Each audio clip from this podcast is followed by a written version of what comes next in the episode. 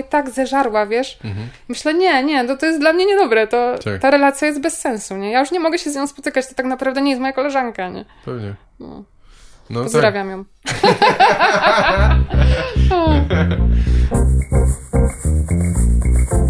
Cześć, tu Gawel Feliga, odcinek 80. Nagrałeś to 16 grudnia 2021 roku.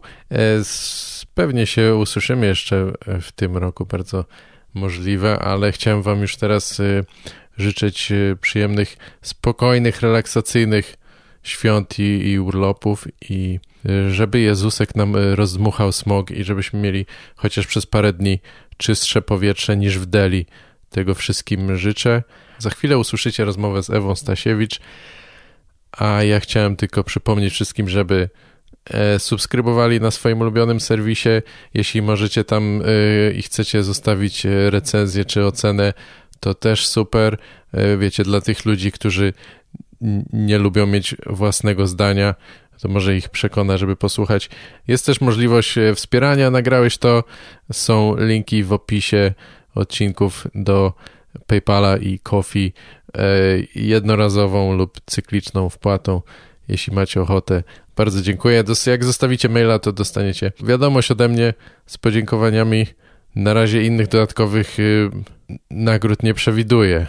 Nie wiem, może mógłbym ustawić jakiś taki wyższy pułap, że tam jak macie wieczór kawalerski, to na przykład zapłacicie więcej, to ja nie przyjdę.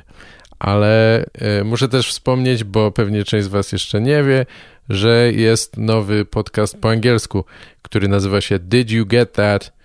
Did You Get That? Pod www.dygt.org i tam znajdziecie zresztą linki do wszystkich innych serwisów, więc możecie sobie znaleźć na Apple, Spotify czy cokolwiek. Ale to jest podcast po angielsku z moimi kolegami komikami Bederem i Dave'em. Zapraszamy również gości. Za chwilę będzie, za tydzień będzie 5. już odcinek.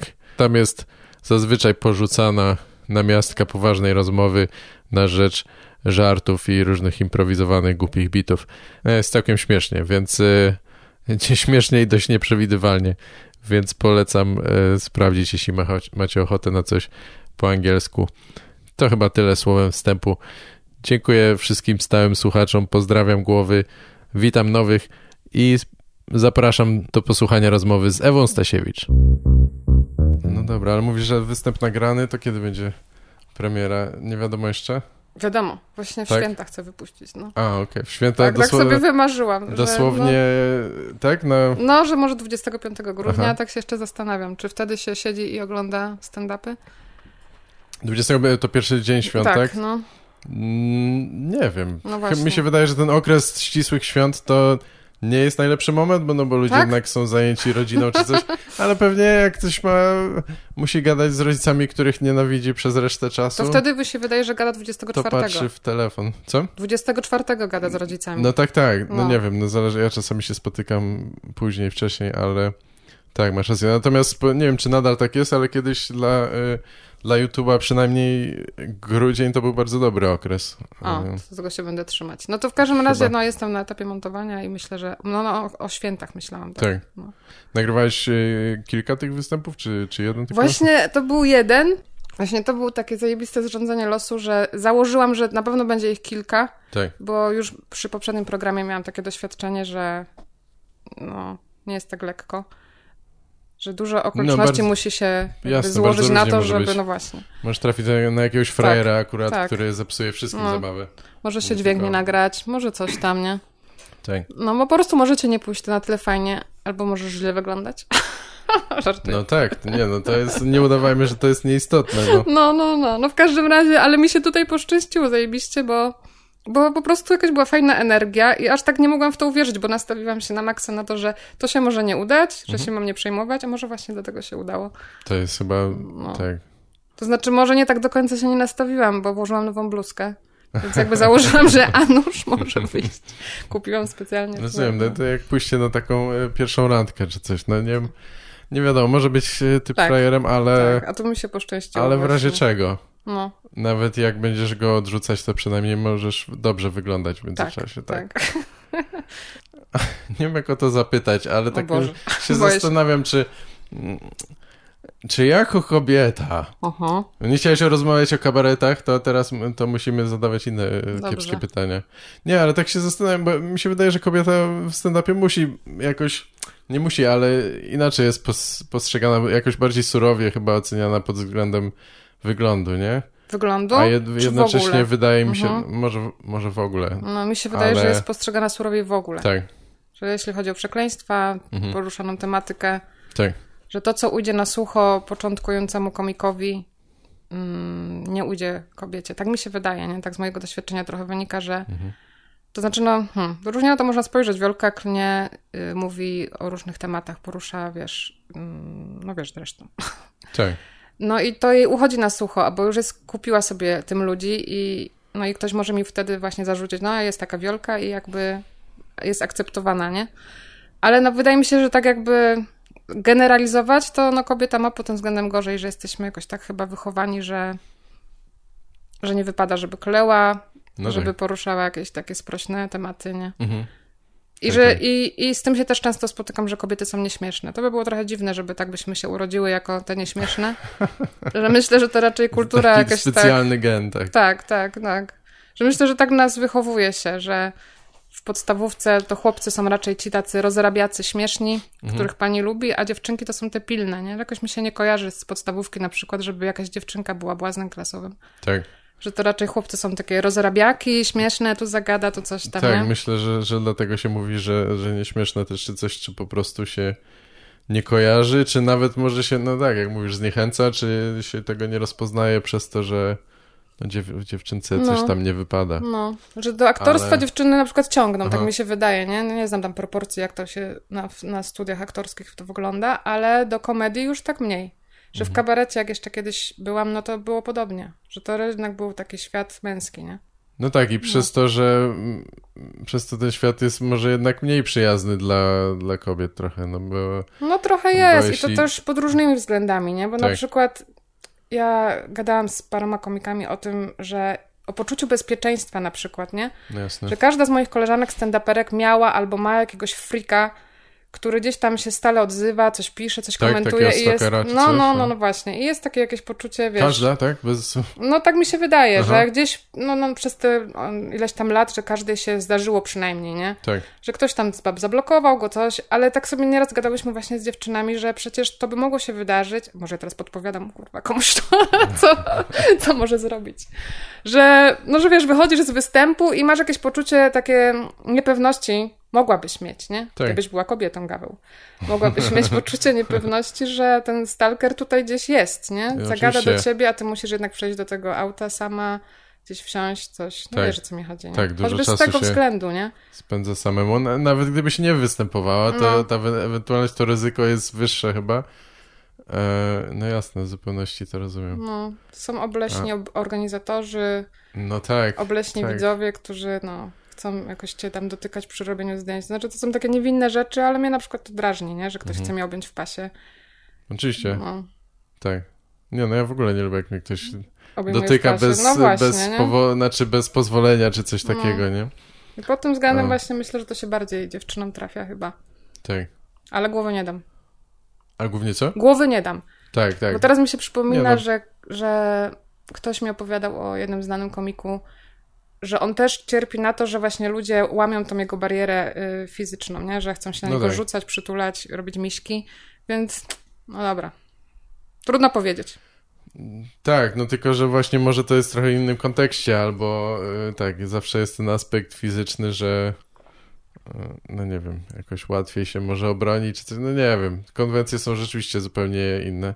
Ale tak, naruszanie bariery jakieś jest na pewno, ludzie tego chyba trochę oczekują, że ty jesteś jakimś ich kolegą, czy coś, szczególnie jeśli się utożsamiają, oglądają cię. No na pewno ci fani niektórzy są... przesadzają trochę, nie? No wiadomo. Myślą, że cię znają, nie? Że jesteś oczywiście. Ich kumplem. No. Tak, jest teraz często nadużywane chyba pojęcie takie związków paraspołecznych, czy paraspołecznych relacji, czy coś takiego. No głównie to mówią w odniesieniu do streamerów, czy jakichś takich ludzi, którzy, wiesz...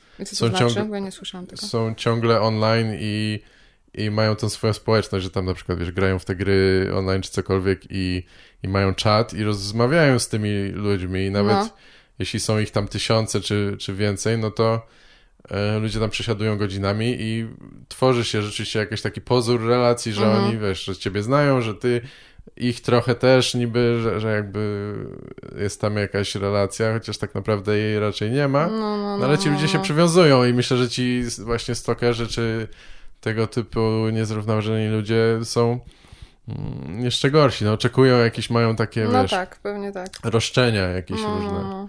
Ktoś jest w związku nagle, ale jak to? Przecież to ty miałeś być moją dziewczyną, ja ci wysłałem no właśnie, 50 zł. Tak, przede wszystkim. Tak. Mało, że donate za 50 zł, to jeszcze zdjęcie kutasa, no więc... Właśnie. Ja tego nie doświadczyłem. Zdjęć kutasa nie doświadczyłem. Nie dostałem nigdy, ale ja też, szczerze mówiąc, nie dostałam. Nie zapraszam, broń Boże, nie oczekuję tego, ale wiem, że koleżanki dostawały. Nie, właśnie trochę zapytałem o ten wygląd, mimo że to nie ma związku zasadniczo z komedią, to wydaje mi się, że jako kobieta możecie trochę bardziej ten wygląd wykorzystać, ale ja nie wiem, czy to jest tak naprawdę... Czy to może być taki atut, nie? Tak, czy to jest zysk z tego jakiś... Ja też kiedyś nad tym się zastanawiałam. Jak się ubrać na scenę, nie? Na przykład, tak.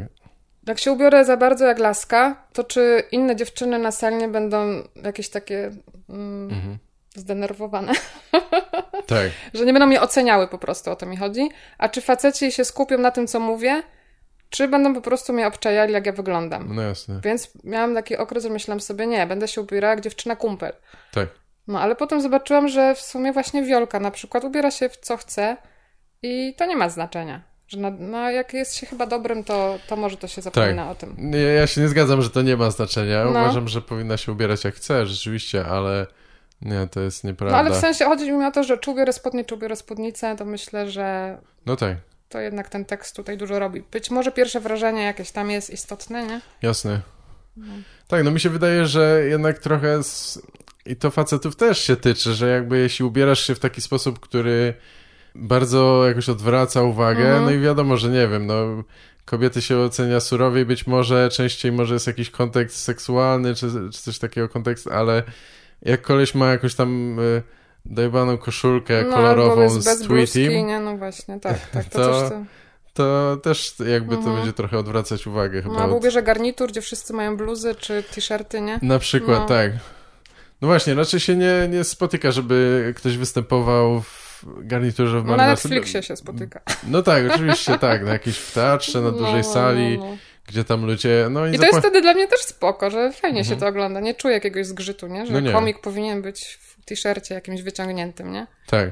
No raczej nie. Że wychodzi Jerry Seinfeld zajebiście skrojoną, wiesz, garniturze i dla mnie to jest okej, nie? Nie, ja bym się zdziwił, gdyby on wyszedł w dresach. Ale nie? Może być też chyba w drugą stronę, jeśli typ opowiada wyłącznie o melanżach i na wcześniejszych występach ściągał koszulkę i jest z tego znany, to jakby on wyszedł nagle pod krawatem, to nie wiem, czy by to... A na przykład możesz oglądać tego gościa, nie pamiętam jak on się nazywa, co występuje bez bluzki. Bert Kreischer chyba, tak? Ja nie mogę przez to przebrnąć, szczerze mówiąc, kurwa patrzę cały czas na to, że on jest bez tej bluzki, nie? On jest, specyficzny, tak. Nie wiem, czy w całości jakiś długiego występu obejrzałem, chyba tak, ale... Ale że pamiętasz, o czym mówi, czy tak raczej... On jest bez bluzki, średnio. On jest bez bluzki. Tak średnio, ja pamiętam, że opowiada... historię o tym, jak był młody tam w liceum czy coś i pojechali na jakąś taką wymianę, na wycieczkę z klasą do Rosji. Bo on opowiadał tą historię chyba z 5 razy na przestrzeni 10 lat, tyle razy, że już po prostu ją prawie kojarzę, znam na pamięć. Aha, bo ty ją widziałeś... Specialu też jest. Okay. Tak, słyszałem jak on mówi, wiesz, czy w podcaście, czy w radiu, czy w jakiejś innej rozmowie i on jest z tego trochę znany, bo to rzeczywiście jest dobra historia. Ale tak, mówiłem wiele razy i chyba w specialu też jest, więc to pamiętam. Resztę to nie wiem, nie wiem o tym, że jest właśnie gruby i głupi. A ty wiesz na przykład, czemu on jest bez tej bluzki? Widziałeś kiedyś jakieś wytłumaczenie, czemu on to robi? Ja myślę, że to jest przedłużenie tej takiej persony typa, który właśnie, wiesz, na studiach czy wcześniej, czy coś nawet był takim właśnie zwierzem imprezowym, nie? Że napierdala piwska z tym duszkiem i rozbija puszkę o czaszkę. Nie wiem, jakiś taki z tym mi się to kojarzy i mi się wydaje, że to jest tego. Mhm. I też, no nie wiem, po prostu niektórzy uważają, że, znaczy niektórzy, dużo osób uważa, że ktoś grubszy jest śmieszny, więc jak widzisz go w tym... Z tym brzuchem mhm. w ogóle to... Ale dlaczego on to robi, to ja nie wiem. No ja bym... Ej, a to też jest w sumie niesamowite, że się uważa, że grubszy jest śmieszny, nie? Tak. Bardziej. Tak. I brzydszy też raczej jest śmieszniejszy. Chyba tak. Nie? No nie, no jest... Brzydki, gruby to już w ogóle. Jest problem z przystojnymi ludźmi. Ja jak widzę takich bardzo ładnych ludzi na stand-upie, to ja mam taki, weź kurwa się zajmij czymś innym. Daj nam innym pożyć, nie? Jakby... Naprawdę możesz się zajmować czymś innym, to nie jest dla ciebie, prawda? No. Ale oczywiście, a gruby to że chyba, że taki być... rubaszny, nie? Się wydaje, tak? Tak, jest ten stereotyp, że sympatyczny, że coś tam, nie? A właśnie powinien być chujem takim, nie?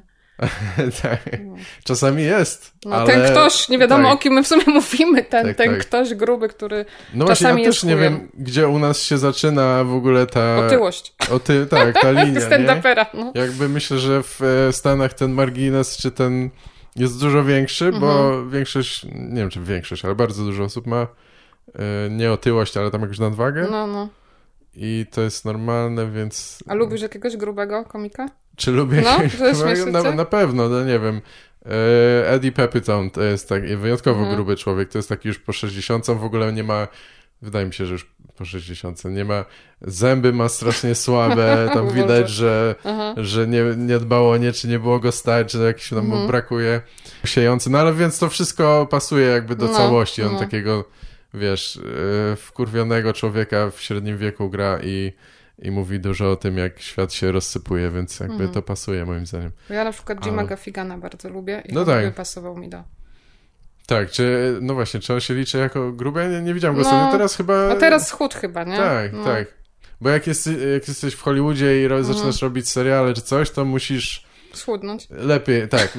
Mam wrażenie, że taka jest tendencja. No, a Roseanne, czy jak jej tam było? No tak, Roseanne chyba... No jest parę takich amerykańskich teraz aktorek jest szczupła, no właśnie. Tak. No, a Adele Ricky Gervais, jak tylko się przeprowadził do Adele, tak. No. Adele, a to nie jest prawdziwa Adele, to jest klon Adele już teraz. Tak. Oni zastąpili ją tak jak Kanye Westa klonem i po prostu... No nie, ale Ricky Gervais jak tylko przyjechał zaczął chodzić, nawet się ktoś z niego nabijał w jakiejś rozmowie.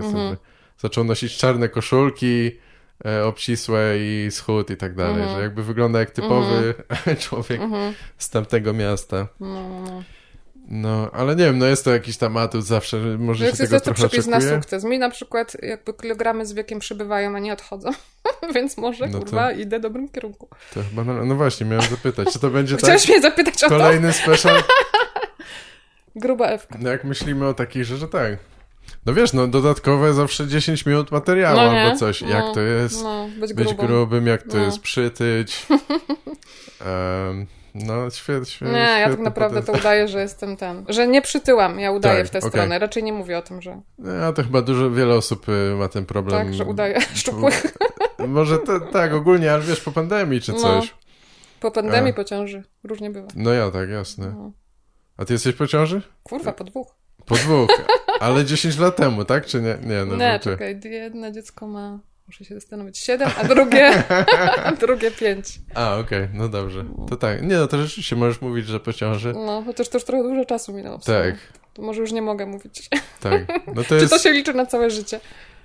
Ja myślę, że to jest potencjał na prosty żart, ale jestem przekonany, że ktoś już taki ma pewnie. Chyba ktoś nawet o tym mówił, no. Jakaś dziewczyna, ale nie pamiętam. Tak, jestem po ciąży, tam 6 lat minęło, ale nadal.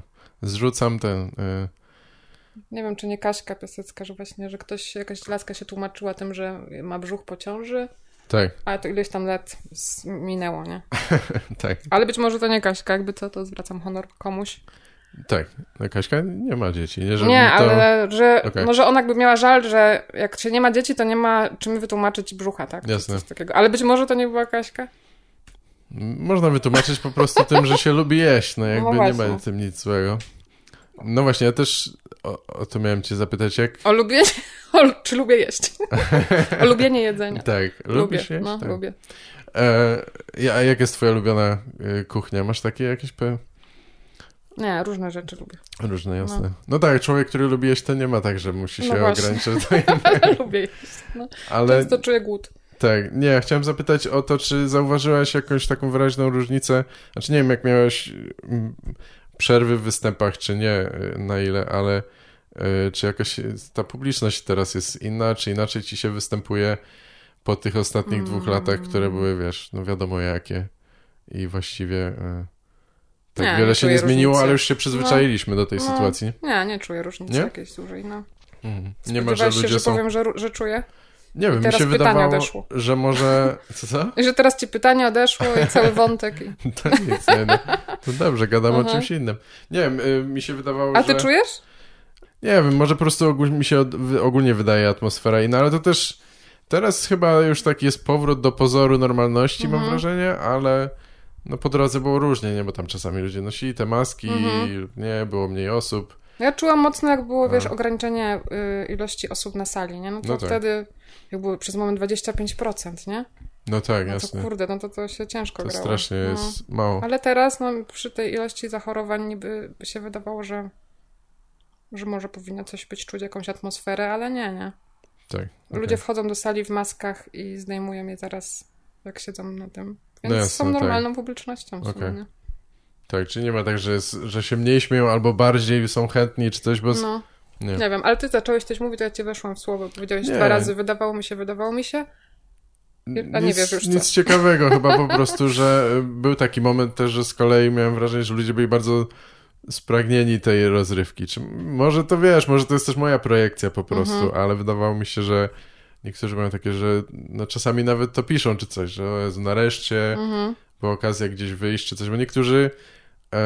wiele osób miało wyjebane od początku i się zachowuje tak samo, no tak. Ale sporo było też takich, które naprawdę nie wychodziły z domu, że tak powiem, czy wiesz, unikały tych różnych zgromadzeń przez długi czas. Ja u siebie na przykład zauważyłem, że jestem trochę jeszcze bardziej chyba społeczny niż byłem. Tak? Tak. Te niektóre rzeczy mi bardziej przeszkadzają teraz, tłumy, jakieś takie... Zawsze mnie denerwowało, że ludzie nie mają rąk, ale teraz bardziej na przykład, nie? Tak, i tego typu rzeczy. Nawet teraz ty jesteś w łazience, a ja siedzę w drugim końcu mieszkania i nie widzimy się. Tak, dokładnie. Ja jestem za taką plastikową barierą, żeby ty, bo tych zarazków się boję. Nie czemu siedzisz w pieluszce i jesteś kajdanami przywiązany do ściany. No, tego też nie wiem, tak się obudziłem, ja pierdolę. No mi się zmieniło z kolei, że stresują mnie ludzie kaszlący i sama się stresuje jak kaszle, nie? No tak, no widzisz, no coś takiego to kiedy... No nie wiem, to jest dziwne, nie? Że nagle taki masz strach przed taką teraz zupełnie normalną Teraz jechałam tutaj do ciebie rzeczą. Boltem i pan sobie kaszlał, a miał maseczkę, ja miałam maseczkę, ale miałam takie jakieś dziwne, że kaszle. Zarejestrowałam to. Tak, no oczywiście. Nie miał takiej kurtynki z plastiku, bo z tym się też spotkałem już. Chyba już teraz nie zamówiłam takiego bolta. Może mogłam. Tak? Można, jest taka opcja, żeby sprawdzić to? Okej. Słuchaj, powiedz jak było z tym... Bo ty od ilu lat występujesz już solowo, tak, ze stand-upem? 7 może? Chyba 7, tak zaczęłam, jak mi się dziecko urodziło. Tak. No to dłużej niż myślałem. Kurde, strasznie mi ten czas leci. No dobra. No. To ja nie... Ja się, słuchaj, raz mówię do koleżanki, słuchaj, myśmy się już rok nie widziały, może się spotkamy. A ona mówi, to już 2 lata. No tak, że właśnie ten okres pandemii gdzieś tak się skraca w głowie, nie? Bardzo. A może to nie 7? Ja często mówię, że coś tam było parę miesięcy temu, albo parę tygodni temu, a to się okazuje, że to było... 3 lata temu. Dokładnie. No rozumiem, coś koło tego. Pamiętasz swój pierwszy występ? Pamiętam, jak wspominasz? Tak, pamiętam. A całkiem spoko. To był open mic przed Wiolką Walaszczyk, którą tu już 3. raz dzisiaj wymieniam. Niesamowite. Tak. Cześć Wiolka. Cześć Wiolka. Pozdrawiamy. Występowała w Zielonej Górze w Kawonie. Kaśka Piesecka jeszcze wtedy prowadziła tę scenę. A, no tak. No i ja tam miałam swój taki debiut właśnie. I było dziwnie. To znaczy fajnie mi tam powchodziły rzeczy, o dziwo, bo to 1. raz. No jasne. No, ale poczułam, jak to być... samemu na scenie ze stand-upem, że było to inne doświadczenie niż te, które do tej pory miałam ze sceny, nie? Tak. No tak, bo już miałeś wtedy sporo doświadczenia scenicznego, tak? Tak. Nie powiemy tego słowa na początku, na początku chciałem specjalnie dla przekory cię przedstawić jako komediantkę, monologistkę kabaretową. Podobało mi się... Nie, po prostu podobało mi się ostatnio, że Czarek przeszłości. Mój kabaret był spoko w miarę, no. Tak. Jak się nazywała ta grupa? Hlynur. Hlynur? Jak? Tak, to tak. Było, tak, to jest tak zawsze w połączeniu, że ktoś się pyta, jaka nazwa, ja mówię Hlynur, ta druga osoba mówi jak i ja wtedy robię Hlynur. Tak. To jest już takie stałe. Tak, nie, już to chyba słyszałem nawet, ale to coś znaczy? To jest... Tak, to jest imię islandzkie, bardzo popularne. Okay. Tak myślałem, że coś ze Skandynawii. Ale nie wiem, co to znaczy w sumie. Nie, poczekaj, brzoza albo klon chyba. Aha. I skąd się wzięła ta nazwa? Teraz już muszę zapytać. Z książki 101 Reykjavik, tam główny bohater miał na imię Hlynur właśnie. Tak. Fajna książka, swoją drogą. Nie czytałem, widziałem ten film, ale i mieliśmy nie taki pamiętam. Sketch, najbardziej chyba popularny, który się wybił, Skandynawski romans. Aha. I on był taki, że nie wstydzę się go do tej pory, nie? Że spoko. Tak. No, naprawdę, polecam, można sobie zobaczyć na YouTubie. A, spoko. A może nie. Może polecasz, czy może... Nie, może nie ma co. Tak. Ja jestem teraz stand-uperka. Rozumiem, okej. Odpowiada ci ta nazwa, nawet z takiego aspektu językowego, stand-uperka? Ja nie przepadam za stand-uperem, średnio, to takie dziwne trochę jest, ale... A komik? No dla mnie lepsze chyba, no to też jest bardziej, w sensie szersze pojęcie, ale... Może błazen. Ale czy lepsze, czy tak? Błazen chyba najbardziej. Spoko, błazenka. Błazen. Ja bym chciał też nosić takie... Jak się nazywają, to takie papucie z tym dzwonkiem. Nie wiem, jak się nazywają. Albo taką czapkę czy coś. Ja bym chyba chciał tak się ubierać, żeby było od razu jasne. No, bez sensu ta pielucha, w której teraz jesteś, tak. Obciera. No właśnie, to też jest... Mówiliśmy o ubraniach i to jest chyba taki paradoks, że im bardziej ktoś jest śmiesznie ubrany, to jest mniej śmieszny. W sensie ja nie zgadzam się. To znaczy, no zobacz, jak na przykład w kabaretach właśnie niesławnych ktoś się przebiera za babę, no to czy jest... To myślałem, że zaprzeczysz, ale... No nie, ale dla tej publiczności jest mega śmieszny, nie? Czy nie? Tak, no chyba tak, no nie wiem, zależy. Zależy od kabaretu, zależy od publiczności. Ja myślę, że ale teraz że to chyba coraz nie jest mniej taki to jest wprost. No może teraz już tak, faktycznie. No dobra, masz rację, tam też trochę człowiek gra postać czy coś, ale mi się wydaje, że jak ktoś właśnie...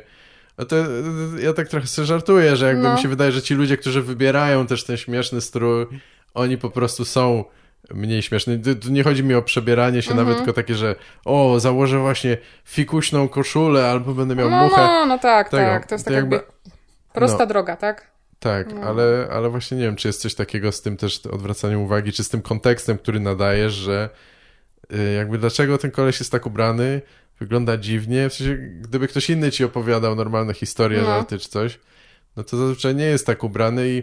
No nie wiem, to jest chyba trochę ten... Wydaje mi się, że ten podobny mechanizm, ten sam problem, co aktorzy na przykład właśnie, czy komediowi, czy nie, takich, którzy grają na śmiesznie, nie? W sensie w filmach, że dociskają jakoś tam. W filmach, serialach, zamiast grać normalnie jakoś w taki wiarygodny sposób tą postać, starają się, żeby każdy tekst był śmieszny to wychodzi zupełnie odwrotnie, nie? A jak się ogląda właśnie te amerykańskie słynne jakieś takie, w co się wybiły filmy czy seriale śmieszne, nie? Tak. To tam to granie jest minimalne tak naprawdę, nie? No niekoniecznie, ale jest to przez to wiarygodne, chyba że to nie jest jakieś super przesadzone może, nie wiem, Czy wszystkie te seriale są tak odczepione od rzeczywistości, że może trochę gadam bzdury, ale mimo wszystko podają żarty w taki sposób, że no trochę jest to bardziej jak konwersacja, a nie, że takie, ale... teraz śmieszna historyjka. No ale w Polsce ja mam w ogóle wrażenie, że aktorzy grają w taki troszeczkę bardziej sposób, że dociskają jakby, nie? Że przekręcają tą gałkę postaci na troszeczkę więcej niż w amerykańskich jakichś komediach. Możliwe. Tym, nie? Może to z teatru się bierze trochę, bo w teatrze musisz grać bardziej... Taki sznyt, może reżyser ci mówi, że mocniej, no nie wiem, kurde. Może tak. Myślałem, ale wszyscy dookoła grają mocno, więc ty też grasz mocno. No tak, żeby jakoś się wyróżnić czy coś. No bo w teatrze na przykład też się chyba trzeba inaczej grać, nie? Musisz mówić jakby głośniej, donośniej. No tak. Pokazać się ze sceny czy coś, a tu nagle z kamerą jesteś blisko. No właśnie.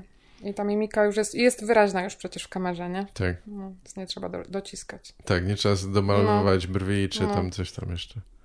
Próbuję różnych teraz podejść do rozmów, żeby...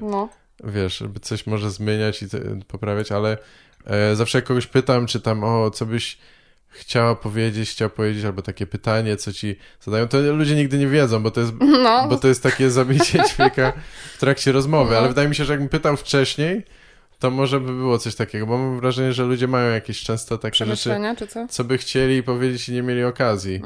I skoro mówimy już o kabaretach, to myślałem, że możesz, wiesz... Że się wypowiem jakoś. Ale wypowiedzieć się już tak raz na zawsze. Nie, nie chcę. Nie, nie chcesz. No. Niech każdy sobie to ocenia po swojemu, nie? Rozumiem. No. No ja tak, już nie oglądam kabaretów, ja nie siedzę w tym, nie? Tak, tak. Nieraz mama do mnie dzwoni i mówi, no a widziałam cię gdzieś tam, albo a wczoraj widziałam kabarety. Mówi, mamo, że mnie to nie interesuje, ja tego nie oglądam, aha, nie? Tak. No. A widziałeś siebie, występowałeś w Comedy Central teraz ostatnio? Mhm. Tak. Ale ja nie mam tego kanału, nie widziałam. No tak, ja też nie mam. No. Mama mi mówiła, że widziała i... Mhm. Że pierwsze co powiedziała to, że ładnie wyglądałem. Więc takie miałem od razu, aha, czyli aha, mało śmiesznie było. Aha. Nie, tam byłem zadowolony raczej z tego występu, przynajmniej z jednego, mhm, ale nie mam pojęcia jak to wyszło w montażu, więc mhm, naprawdę jestem przekonany, że może być zupełnie inaczej niż ja to pamiętam, bo, no bo wiadomo jak to w praktyce jest. Ja rodzicom swoim nawet nie mówiłam o tym występie, bo raczej mało im staram się mówić o stand-upie, bo nie przepadają chyba. No i moja mama do mnie zadzwoniła i mówi, że Marek, mój brat, mówił, że byłaś w telewizji i że było jechane po kościele. Aha, aha. Ja mówię, ja nie jechałam, no tak, żeby ją uspokoić, tak, nie? I słyszę, jak ona mówi do ojca, ona mówi, że to nie ona. To nie ona, ktoś inny. No. Nie, no że tak, po prostu mama jakby nie kuma tej konwencji zupełnie, nie? Jasne. No tak, ale to też śmieszne, to jest takie w ogóle bardzo typowa przebieg kontrowersji jakiejś komediowej, że ona nawet tego nie widziała, tylko ktoś inny jej opowiedział. No, ale czemu mój brat jej to powiedział, to dalej nie rozumiem. No tak. A twoja rodzina jest, rodzice dość religijni, tak? Czy? No, chyba tak przeciętnie, nie? No, przeciętnie, prostu... czyli zdecydowanie więcej niż powinni być, tak? No nie wiem, no trudno powiedzieć, co to jest, wiesz, no. Są wierzący na pewno, nie? Tak, oczywiście. No tak, że no nie wiem, że praktykują, że wiesz, chodzą do kościoła, że liczą się może z tym ze zdaniem że kościoła, czy coś takiego, tak.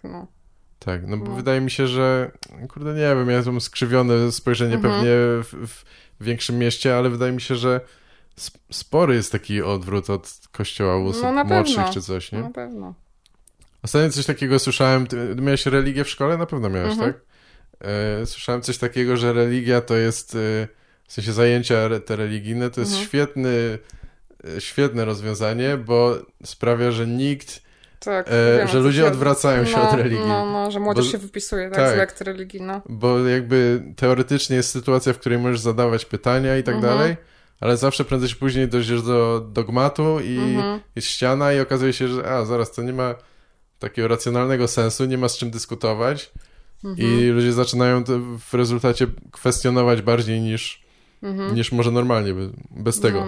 No chociaż religia jest kwestią, czy wiara jest kwestią wiary, nie? Ona nie może być racjonalna. Tak. Wydaje mi się, że to nie jest największy problem w lekcjach religii, tylko to, że oni przemycają jakieś treści, które nawet nie są zgodne z prawdą, nie? No tak. No, że co tam masturbacja ci robi, albo takie tam. No. Jasne. No tak, więc też jasne, jeśli to jest wczesna twoja edukacja, no to rzeczywiście bardzo niedobrze, ale jeśli masz już takie namiastki jakiejś takiej wiedzy, nawet podwórkowej i to się nie zgadza, to myślę, że to też jest kolejny powód, żeby się wypisać. Żeby się wypisać, mi takie, co ten koleś pierdoli. Nie? Jakby... No ale do komunii dzieci to zostają chyba na religii, bo chcą prezentów, a potem może się wypisują. Pewnie tak.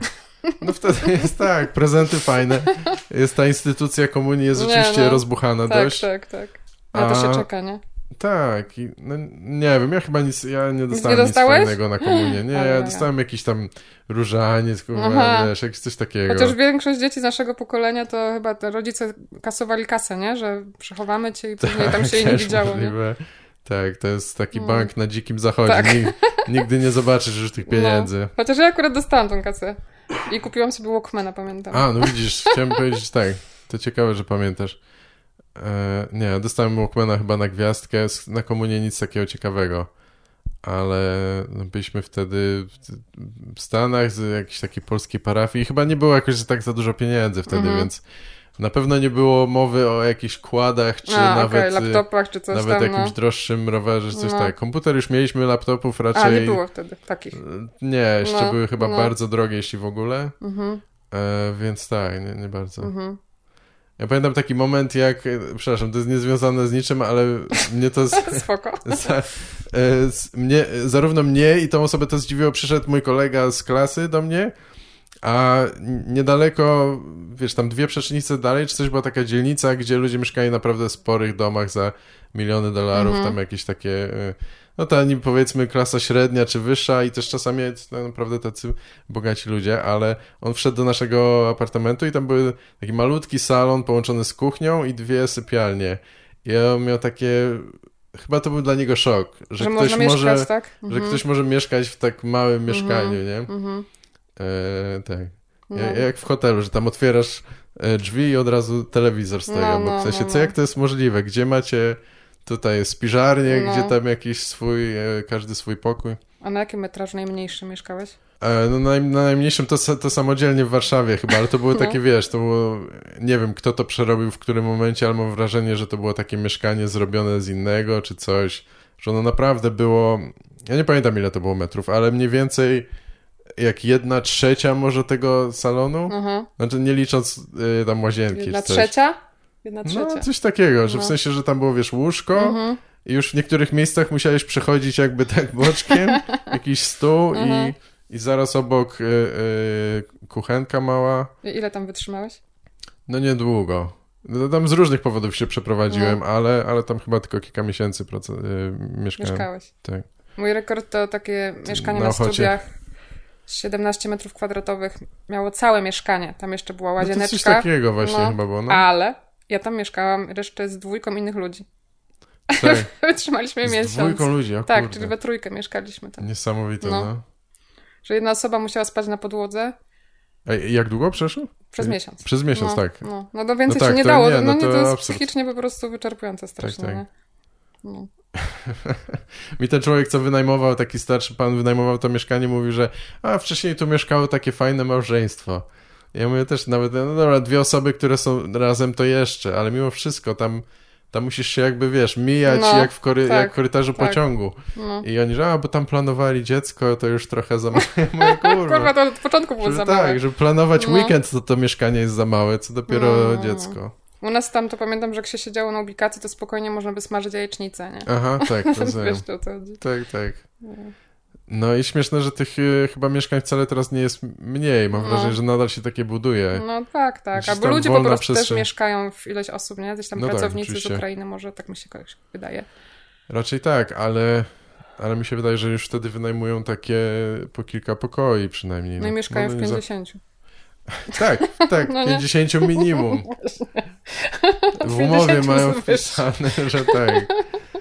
Jak jest za mało osób, to dowożą specjalnie autobusami z Ukrainy. Pamiętam, że jak z moim mężem szukaliśmy mieszkania żeby do kupna właśnie, to któregoś tam razu nas zaprowadziła agentka do takiego mieszkania właśnie robotniczego, nie?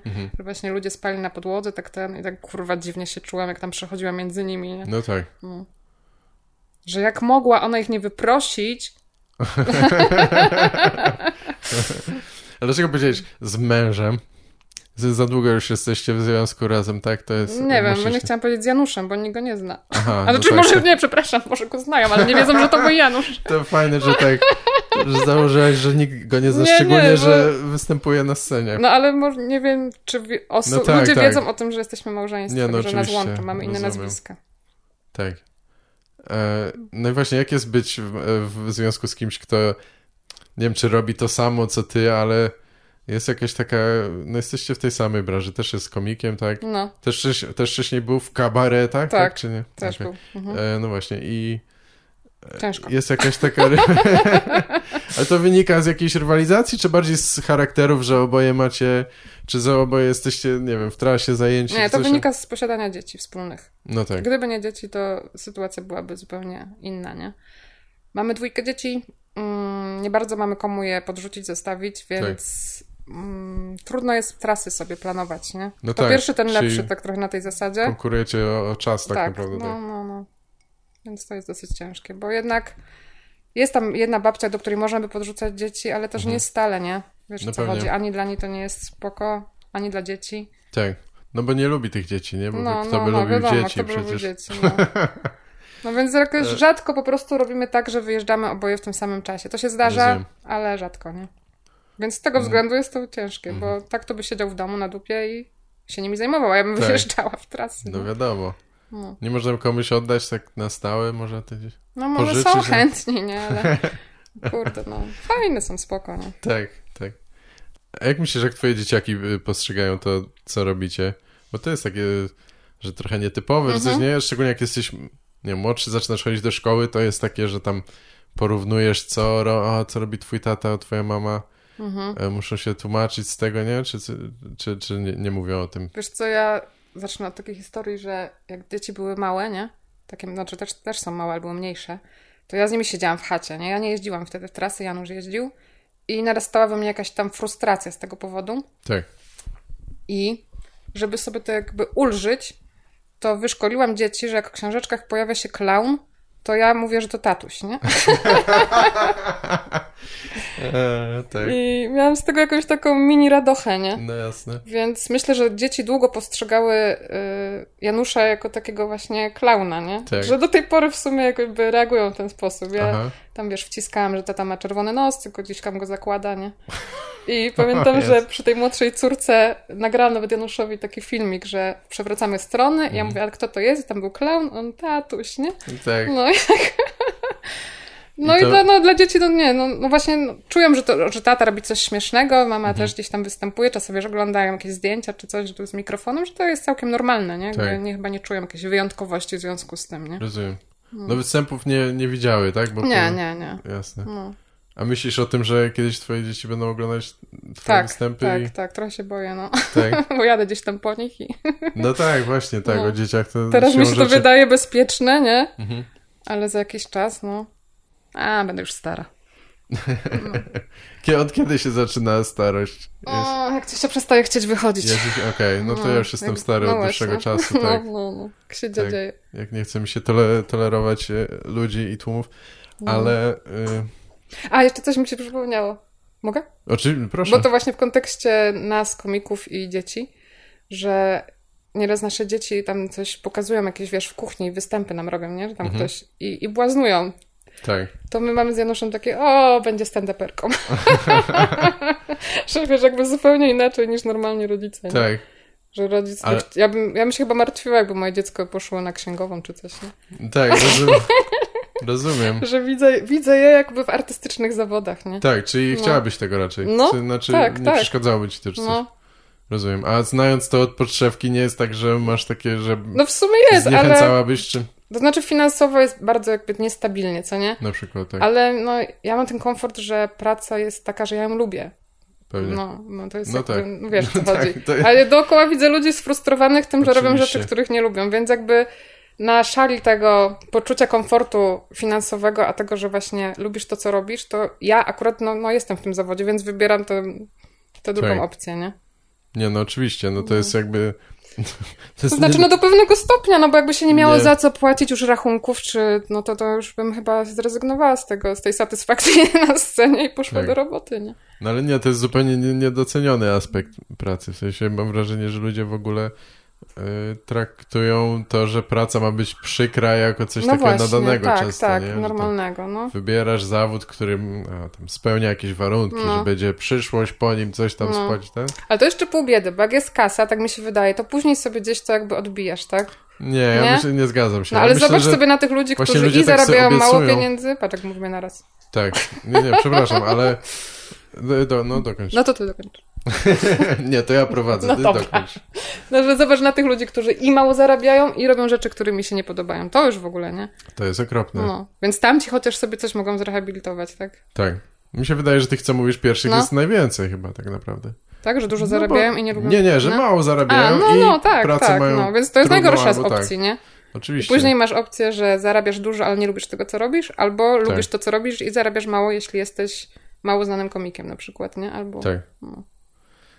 Zależy z jakiego pułapu porównujemy, bo wiadomo, że jeśli ktoś ma problem ze związaniem końców, to jest zawsze ciężko i życie jest gorsze, ale mi się wydaje, że na dłuższą metę te pieniądze nie wynagradzają tego, a może nawet przeszkadzają, bo to tak cię uwiązuje trochę, że dobra, będę pracował, zarobię więcej tych pieniędzy i się rzucasz w tą robotę, ale spędzasz tam 80% czy ileś tego swojego życia. To musi być, jeśli to jest w jakiś sposób, wiesz, takie wypłukuje z ciebie cokolwiek, entuzjazm, jakąś radość, to nie jest chyba dobre. Te pieniądze już wtedy nie grają roli w pewnym momencie. Tylko dla niektórych chyba ta stabilność finansowa jest tak istotna, że jakby wolą mimo wszystko te... masz rację. Jest wielu chyba nieszczęśliwych lekarzy, którzy odnieśli sukces, czy co. Nie wiem, czy lekarz w Polsce to może nawet nie jest taka wyznacznik super, sukcesu? Koniecznie dochodowa praca. W Ameryce to wiadomo, lekarz i prawnik przynajmniej kiedyś to było zawsze. No wiesz, na przykład pieniądze i tego, i status nawet, a nie wiem jaka jest taka. Jak widzisz gwiazdy takie amerykańskie, nie? No to one są bogate i cierpią tak samo chyba, nie? Jakby to nie jest klucz do sukcesu w życiu osobistym. Mhm. No tak, nie wiem, czy tak samo rzeczywiście, ale no oczywiście mają te... No, że mają też te problemy, te miłość, zazdrość, frustracja, nawet... coś tam. Tak, i jeszcze dodatkowe, no bo jakby jest jakieś tam ograniczenie prywatności, jakieś takie... Nie wiem, mi się wydaje, że jest w ogóle moment, w którym ta twoja sława, czy rzekoma, czy kariera, coś stają się takim obciążeniem, bo się wydaje, że ty masz tyle pieniędzy, coś tam możesz robić, co chcesz, a tak naprawdę masz mnóstwo zobowiązań wobec jakichś innych ludzi, których nikt nigdy nie widzi, że musisz tu być miły dla tego, a z tym się dogadać, a tam spotkać się z tym na drugim końcu miasta, mimo że tam nikt go nie lubi, to on tam, wiesz, decyduje o czymś, coś, jakieś takie... W pracy to masz jednego na przykład szefa, nie? Albo dwóch. A w jakimś Hollywoodzie to w ogóle jest ważne, co o tobie mówią. No tak, chociaż jakiś komik, niedawno słyszałam, zapomniałam kto to był, że mówił o tym, że jest życie milionera ciężkie, ale on nie wybrałby innego. No tak. Więc... No nie, no wiadomo. No. Życie milionera... No nie, mi się wydaje, że właśnie co sprzedajesz, bo to nie jest tak, że coś jest za darmo, nie? Jeśli sprzedajesz swoją taką... Robisz rzeczy wbrew sobie, jakąś taką, jak to się nazywa, integralność, jakiś charakter, no to jest duży koszt. To jest naprawdę duży. Chociaż ja mam to na przykład ustawione, tą poprzeczkę bardzo nisko, że ja często czuję, że już się sprzedaję w czymś, że babka w sklepie do mnie mówi, czy chce, żeby mieć 20% rabatu, jak tu się zapiszę, podam maila i coś tam. To nie jest kurwa za darmo dane, nie? Tak. To jest za moje dane. I oczywiście. Mówię, nie, zapłacę tyle, co mam zapłacić, ale to by było 20% mniej. Nie. Tak. Nie, w pełni to rozumiem, jasne. Gdybyś nie robiła tego, to myślisz, że czym byś się zajmowała? Zakładając, że nie jesteś w domu i opiekujesz się dziećmi i domem czy coś, ale... Zawsze mnie coś kręciło w fotografowaniu i czuję, że miałam oko do tego. I lubię się bawić w zdjęcia, lubię robić ludziom zdjęcia, lubię przerabiać zdjęcia, więc może w to bym poszła. Chociaż mam koleżankę, która jest fotografem i to też ciężki chleb w sumie. Bardzo chyba tak. Kończy się na weselach, że siedzisz tam do... oczepin. No tak. No bo, albo robisz sesje świąteczne. No ale tak myślę, że może w to bym poszła, że jednak widzę siebie jako w jakimś tam zawodzie artystycznym, nie? A co studiowałaś? Socjologię. No nie chcieli mnie zatrzymać na uczelni ale w sumie to też mnie dosyć kręciło. Więc jakbym mogła, to może i też bym czuła się w zawodzie dobrze. Tak. No. Ja myślę, że co byś po socjologii... Ja byłem w tej samej, powiedzmy... To samo studiowałem, ale zupełnie...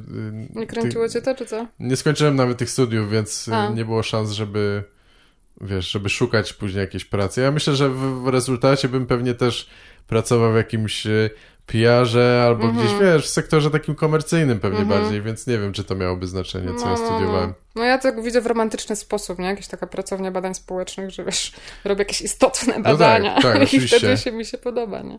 Nie, można, tak. No ja znam trochę takich ludzi, ale to wszystko są prawie jacyś tacy profesorowie czy coś, którzy są tam od lat i zazwyczaj oni pracują też na tej uczelni albo coś takiego, bo z tych badań to wiadomo, że nie ma pieniędzy. No. Ja kiedyś byłam w takim projekcie, to była taka praca dorywcza właśnie jako socjolog. Jakaś taka duża kasa, już nie pamiętam skąd była i się badało dzieci w szkole, że co im tam dobrze robi, a co im źle robi. Aha. I pamiętam, że byłam zafascynowana jakby tymi badaniami, ale później się dowiedziałam, że te badania są jakby przez nikogo niewykorzystane, nie? Że to był taki, robota po nic, nie? Tak. Że jakby istotne to było, co tam było badane, już dobrze tego nie pamiętam, o co tam chodziło, ale wtedy jakieś takie wrażenie mam stamtąd, nie? Tak. Ale że to i tak nie było wykorzystywane w żaden sposób, nie? Że Ministerstwo Edukacji nie kupiło później tych badań, nie wdrożyło i tak dalej, nie? Rozumiem. No niestety, tak jest chyba z pracami naukowymi, że w ogóle wiele, w sensie nawet właśnie, bo to mogą być mniejsze badania, ale jak ktoś pisze nawet, to większość osób tego nie czyta. Tak. Czytają to ich koledzy, koleżanki. I czy to w ogóle jest istotne, nie? I czy ktoś, kto, często ludzie wracają później do tych badań, na przykład badając podobną rzecz, czy coś takiego, nie? Albo ktoś tam na uczelni się tego uczy. Mój brat jest na Politechnice wykładowcą i jak pisał doktorat, on chyba studiował wytrzymałość materiałów, i jak pisał doktorat swój, to się go spytałam, jaki jest tytuł jego pracy, i no nie, tak, nie bardzo go zrozumiałam i mówię, że powiedz mi tak, to wiesz, jak chłop krowie na rowie, on mówi, że zginanie rury. I to zrozumiałam, no okay. I tak... Wiesz, czy to jest dla kogoś istotne? No ciekawe. Jak daleko można zgiąć rurę, zanim pęknie? No właśnie. Tak. No wiesz, ja sporo tłumaczyłem takich jakichś prac socjologicznych czy coś i często jest to dość ciekawe. Tak? Tylko, że tak. W sensie to, co piszą pomiędzy, niekoniecznie jest... Bo trochę to wynika z języka, że jakby są takie pewne konwencje akademickie, że ludzie piszą w określony sposób, a można by to napisać dużo prościej, tak, moim zdaniem, i też... trochę przyjemniej, łatwiej. No więc trochę z tym jest problem, ale ciekawe są na przykład dla mnie te jakościowe badania, że tam do wywiady, wiesz, badają na przykład, nie wiem, tam moralność, a religijność, albo jakieś tam, nie wiem, postrzeganie nawet pracy kobiet w domu, czy coś w różnych miejscach, i dowiadujesz się, co tam ludzie gadają, bo mówią to w taki niefiltrowany sposób, wiesz. Spoko to jest, no. Albo właśnie...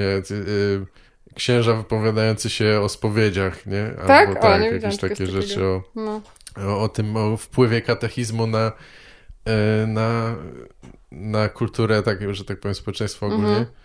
No i też przy okazji się dowiaduje takie rzeczy, no to wiadomo, każdy zależy co szuka, ale potwierdza mi się, że aha, dobra, to ten kościół, to nie jest tak, że on teraz nienawidzi kobiet, to zawsze tak było, bo tam 200-300 lat temu to też było napisane w katechizmie, że kobieta ma facetowi usługiwać, mężowi, a co więcej, biedny to nie powinien gadać na bogatego, nawet jak mu jest źle, bo powinien docenić, szanować majestat bogatego mieszczanina, czy tam księdza i tak dalej. Trzeba się zastanowić, czy to nie w każdej religii czasem tak jakoś jest przez przypadek, nie?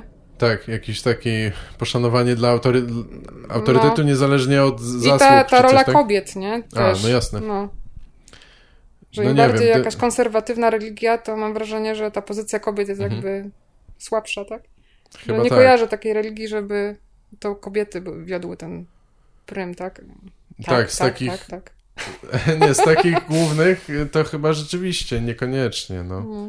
Trochę się to zmienia, też nie wiem, chrześcijaństwo też się trochę liberalizuje, ale to są takie, jeśli można to tak w ogóle nazwać, ale to są takie odłamy mniejsze, i to w tych społeczeństwach, wiesz, tam bogatszych, czy coś tam, w Ameryce, czy coś. Chociaż mówienie o Ameryce w kwestii bogactwa jest dla mnie też trochę śmieszne takie, że już teraz ludzie żartują, że to jest tam najlepszy kraj trzeciego świata, co jest oczywiście przesadą, ale naprawdę... No jest kurwa źle, jest bardzo źle. Tak. No nie wiem, może w buddyzmie troszkę, chociaż też jakby to jest społeczeństwo raczej... Kurde, nie znam się aż tak, kojarzy, że patriarchalne, no jeśli chodzi o klasztory, to są głównie faceci. No właśnie, nie? No nie wiem, to że może trzeba założyć taką religię. Tylko to się kurde nieodzownie, mi się wydaje, łączy z siłą, nie? Mężczyzny. Tak. Że ostatecznie jest po prostu silniejszy. Tak, myślę, że to sprowadza się do siły fizycznej. Ostatecznie myślę, że tak. No ostatecznie może tak, ale religia jest oparta na, bardziej mi się wydaje, na tak wewnętrznej blokadzie, takiej na zasadzie, że ludzie po prostu ustalili, że tak jest i tak zostaje. W sensie to nie jest... ale czemu tak ustalili, nie? No ale nic nie powstrzymuje nikogo, żeby kopnąć księdza z buta i nie dawać mu pieniędzy i powiedzieć mu, że wypierdalał i żeby płacił podatki. To nie jest akurat zmotywowane. Już teraz siła nie gra takiej roli jak kiedyś w społeczeństwie, powiedziałbym, na większą skalę, mi się wydaje. No nie jest to takie proste, no, ale... kurczę. Nie, ja myślę, że ja rozwiązałem tak? Tak. Ja nie ma kompromisów, dobrze. Myślę, że dobrze podsumowałem. Nie, oczywiście, masz rację, tak. Nie, bo jak tylko powiedziałeś o sile, to zaczynam się od razu zastanawiać nad policją czy czymś i wszystkimi organami, które utrzymują ten system w ryzach. Więc ja sobie myślę o takich krajach, wiesz, jakichś islamskich czy coś, gdzie właśnie ta religia idzie w jakąś taką skrajność i tam te kobiety właśnie mają tak mało praw, i sobie myślę, co by się stało, gdyby zaczęło o nie walczyć, że ostatecznie doszłoby do użycia siły. Że ostatecznie poszły do więzienia czy coś tam, nie? No jest dokładnie tak jak mówisz, to nie jest gdyby. Myślę, że walczą, tylko w niektórych miejscach jest tak represyjnie, że jest to bardzo trudne. No i nawet o tym się często nie słyszy. No ale wiesz, są te kobiety w Arabii Saudyjskiej czy innych krajach, które na przykład walczą o tam prawo do... Zresztą zmienili chyba w końcu to prawo. Do prawa jazdy i dojeżdżenia samodzielnie samochodem. Tak? Samodzielnie? Tak, mi się wydaje, że to się zmieniło. Więc udało im się, wywalczyły coś tak. 15 latach. Dobra, nie czepiajmy się, nie? Mogą jeździć samochodem. Tak, no. niech mają. No. Mogą, zgodziliśmy się, że tak, kobiety też mogą ginąć w wypadkach. Tak, samodzielnie. No dobrze, czyli rozumiem, że ty raczej odeszłaś od jakiegoś tam swojego wychowania religijnego. Czy coś jesteś mocno anty, czy tak robisz, balansujesz jak każdy Polak, centrysta? Ja jestem osobą chyba wierzącą, wiesz, tak? Naprawdę, no, że instytucja kościoła mnie odpycha mocno. Rozumiem. Szczególnie w tych teraz jakichś czasach. Ale uważam się za wierzącą osobę, no. Okej. No ale dobrze, ale wiąże się to z tobą dla ciebie jeszcze jakkolwiek z instytucją kościoła, czy... No, trudno powiedzieć, ciężki temat, nie? Że w sensie tutaj gdzieś pomiędzy tradycją jakąś tam, a no... Ciężki temat, bo trzeba byłoby się przyznać, że tak naprawdę trzeba tolerować niektóre te rzeczy. Nie? No, że czasem się boję, że po prostu ja z lenistwa nie przechodzę na inną religię jakby, nie? Mhm. Że to jest takie pójście na łatwiznę, że mówię, że jestem wierzącą i w sumie co dalej, nie? No tak. No. Tak. Co to właściwie oznacza? No tak. No ale to przed chwilą powiedziałeś, że nie ma na jaką za bardzo przejść, więc co musiałabyś... Może musiałabym poszukać żyć, takiej, no. Może jednak lepszym jest chyba rzeczywiście rozwiązaniem to, żeby tą religijność nie tyle zachować dla siebie, ale samodzielnie ją ustalać, definiować. Wiesz, bo ja się nie wypisałam z kościoła, tak. Jestem dalej rzymskim katolikiem, nie? No, chrzciłam dzieci, brałam ślub w kościele. Też, Więc ja zazwyczaj przysłuchiwałam taką zasadę, że skoro jesteś w czymś, no to zaakceptuj zasady, które tam są, tak? Że marudź dopiero jak stamtąd wyjdziesz, nie? No a jakby tu jestem, więc dalej czuję jakiś taki opór, żeby gadać bardzo na kościół, skoro w nim jestem jeszcze, nie wypisałam się, tak? Znaczy, ale to nie powinno być na odwrót, że skoro jesteś częścią jakiejś struktury, to... No. Masz może nawet większe, znaczy nie... No nie wiem, bo zobacz, grasz w pokera, załóżmy, że grasz w pokera, no to stosujesz się do zasad, które obowiązują w pokerze, no bo tak, jak ktoś przy stole zaczął gadać, że słuchajcie, to jest bez sensu, że to, a to i coś tam, nie? Że tak, ale ta analogia pierdolenie gram i wtedy... Ale ta analogia jest bardzo niedoskonała z wielu powodów. Znaczy ja nie mówię, że mam nie krytykować Kościoła, broń Boże, nie? Tak. No, że jeśli jest zło, to należy krytykować, należy próbować to zmieniać i tak dalej. No ale to ja mam taki właśnie dylemat pomiędzy tym, że dalej czuję się jakby katolikiem, nie? A jednocześnie odpycha mnie to, co teraz instytucja kościoła, te kroki, które podejmuje i tak dalej, nie? W związku z pedofilem, niepedofilią, z stawaniem w parze z władzą i mi to bardzo nie odpowiada, nie? No tak. A jako katolik może powinnam teraz iść i coś zrobić, napisać do biskupa, tu mam na przykład takie coś, może powinnam napisać do biskupa, ale mi się kurwa nie chce, no. Tak, znaczy ja myślę, że to nic nie da, ale... No. Ale w zgodzie ze swoim sumieniem powinnam to zrobić, moim zdaniem tak, masz nawet jakby... Rozumiem to, że jakby coś ci się nie podoba, no to możesz się odłączyć, tak? Jakby po co w tym trwać, ale z drugiej strony, jeśli jesteś jakoś do tego przywiązany, to ja bym miał takie poczucie, że no tak, że mogę próbować to zmienić. No właśnie. Ja po prostu nie wierzę w tą inicjatywę jakby zmieniania kościoła katolickiego, ale gdybym był częścią czegoś, co mi nie odpowiada, to bym próbował to chyba zmienić. Tylko właśnie często się spotykam z czymś takim, że co to da, bo to jest nawet na zasadzie chodzimy na protesty, już nawet oderwijmy się na chwilę od kościoła katolickiego, nie? Że wiele osób do mnie mówi, chodzimy na protesty i tak to gówno daje, nie? Tak. Ale nie mamy innej opcji, nie? Tak. No że nie. Tylko tym możemy cokolwiek wskurać, więc być może gdyby się wszyscy katolicy, którym to nie odpowiada, tak jak mi, zebrali, to być może coś byśmy zdziałali, a być może zupełnie nie. No nie trudno powiedzieć. Tak, nie? To rzeczywiście wymagałoby bardzo... dużej siły w tym, po prostu porównując do jakby, no nie wiem, no ogromu kościoła i ich... No, ale rzeczywiście wydaje się to tak niemożliwe, że aż wiesz, jakby nie widzisz sensu podejmowania tych działań, nie? Więc stajesz tak trochę z boku, trochę na to patrzysz i ci przykro, no takie to jest wszystko porwane, nie? Wiem, dziwne to jest. No nie wiem, ja nie wierzę, że oni jakoś chcą się zmienić. Mi się wydaje, że Kościół się zmienia tylko na tyle, tak jakby trochę obyczajowo społecznie, na ile się wymusi jakby... Wiesz, oni tam, że o dobra, po 40 latach jak się o tym mówi, to oni powiedzą, no dobra, możecie używać tych prezerwatyw czasami jak musicie albo coś, nie? I to tak się zawsze ciągnie i więc zasadniczo cała organizacja jest oparta na takiej archaicznej strukturze i więc kurde, co z tym zrobić? No nie wiem, myślę, że tą swoją duchowość wewnętrzną możesz zawsze mieć, a niezależnie od tego. No może tak, no. Tak. Ale rozumiem, że rodzice i jakaś taka w ogóle presja społeczna, czy coś tam też chyba grają rolę, nie? Jednak... Rodzice grają rolę, no ale no, Bo o co właściwie pytasz? No na przykład te chrzciny czy coś takiego, nie? I albo ślub to jeszcze, bo to jest bardziej twoja decyzja, ale to, że na przykład te dzieci trzeba ochrzcić. To nie, nie dlaczego? Ale, ale nie mówiłeś, musisz, no. Ale ochrzciłaś je. No ochrzciłam, no tak. No, no tak. Bo jestem wierząca, nie? No tak, rozumiem. No.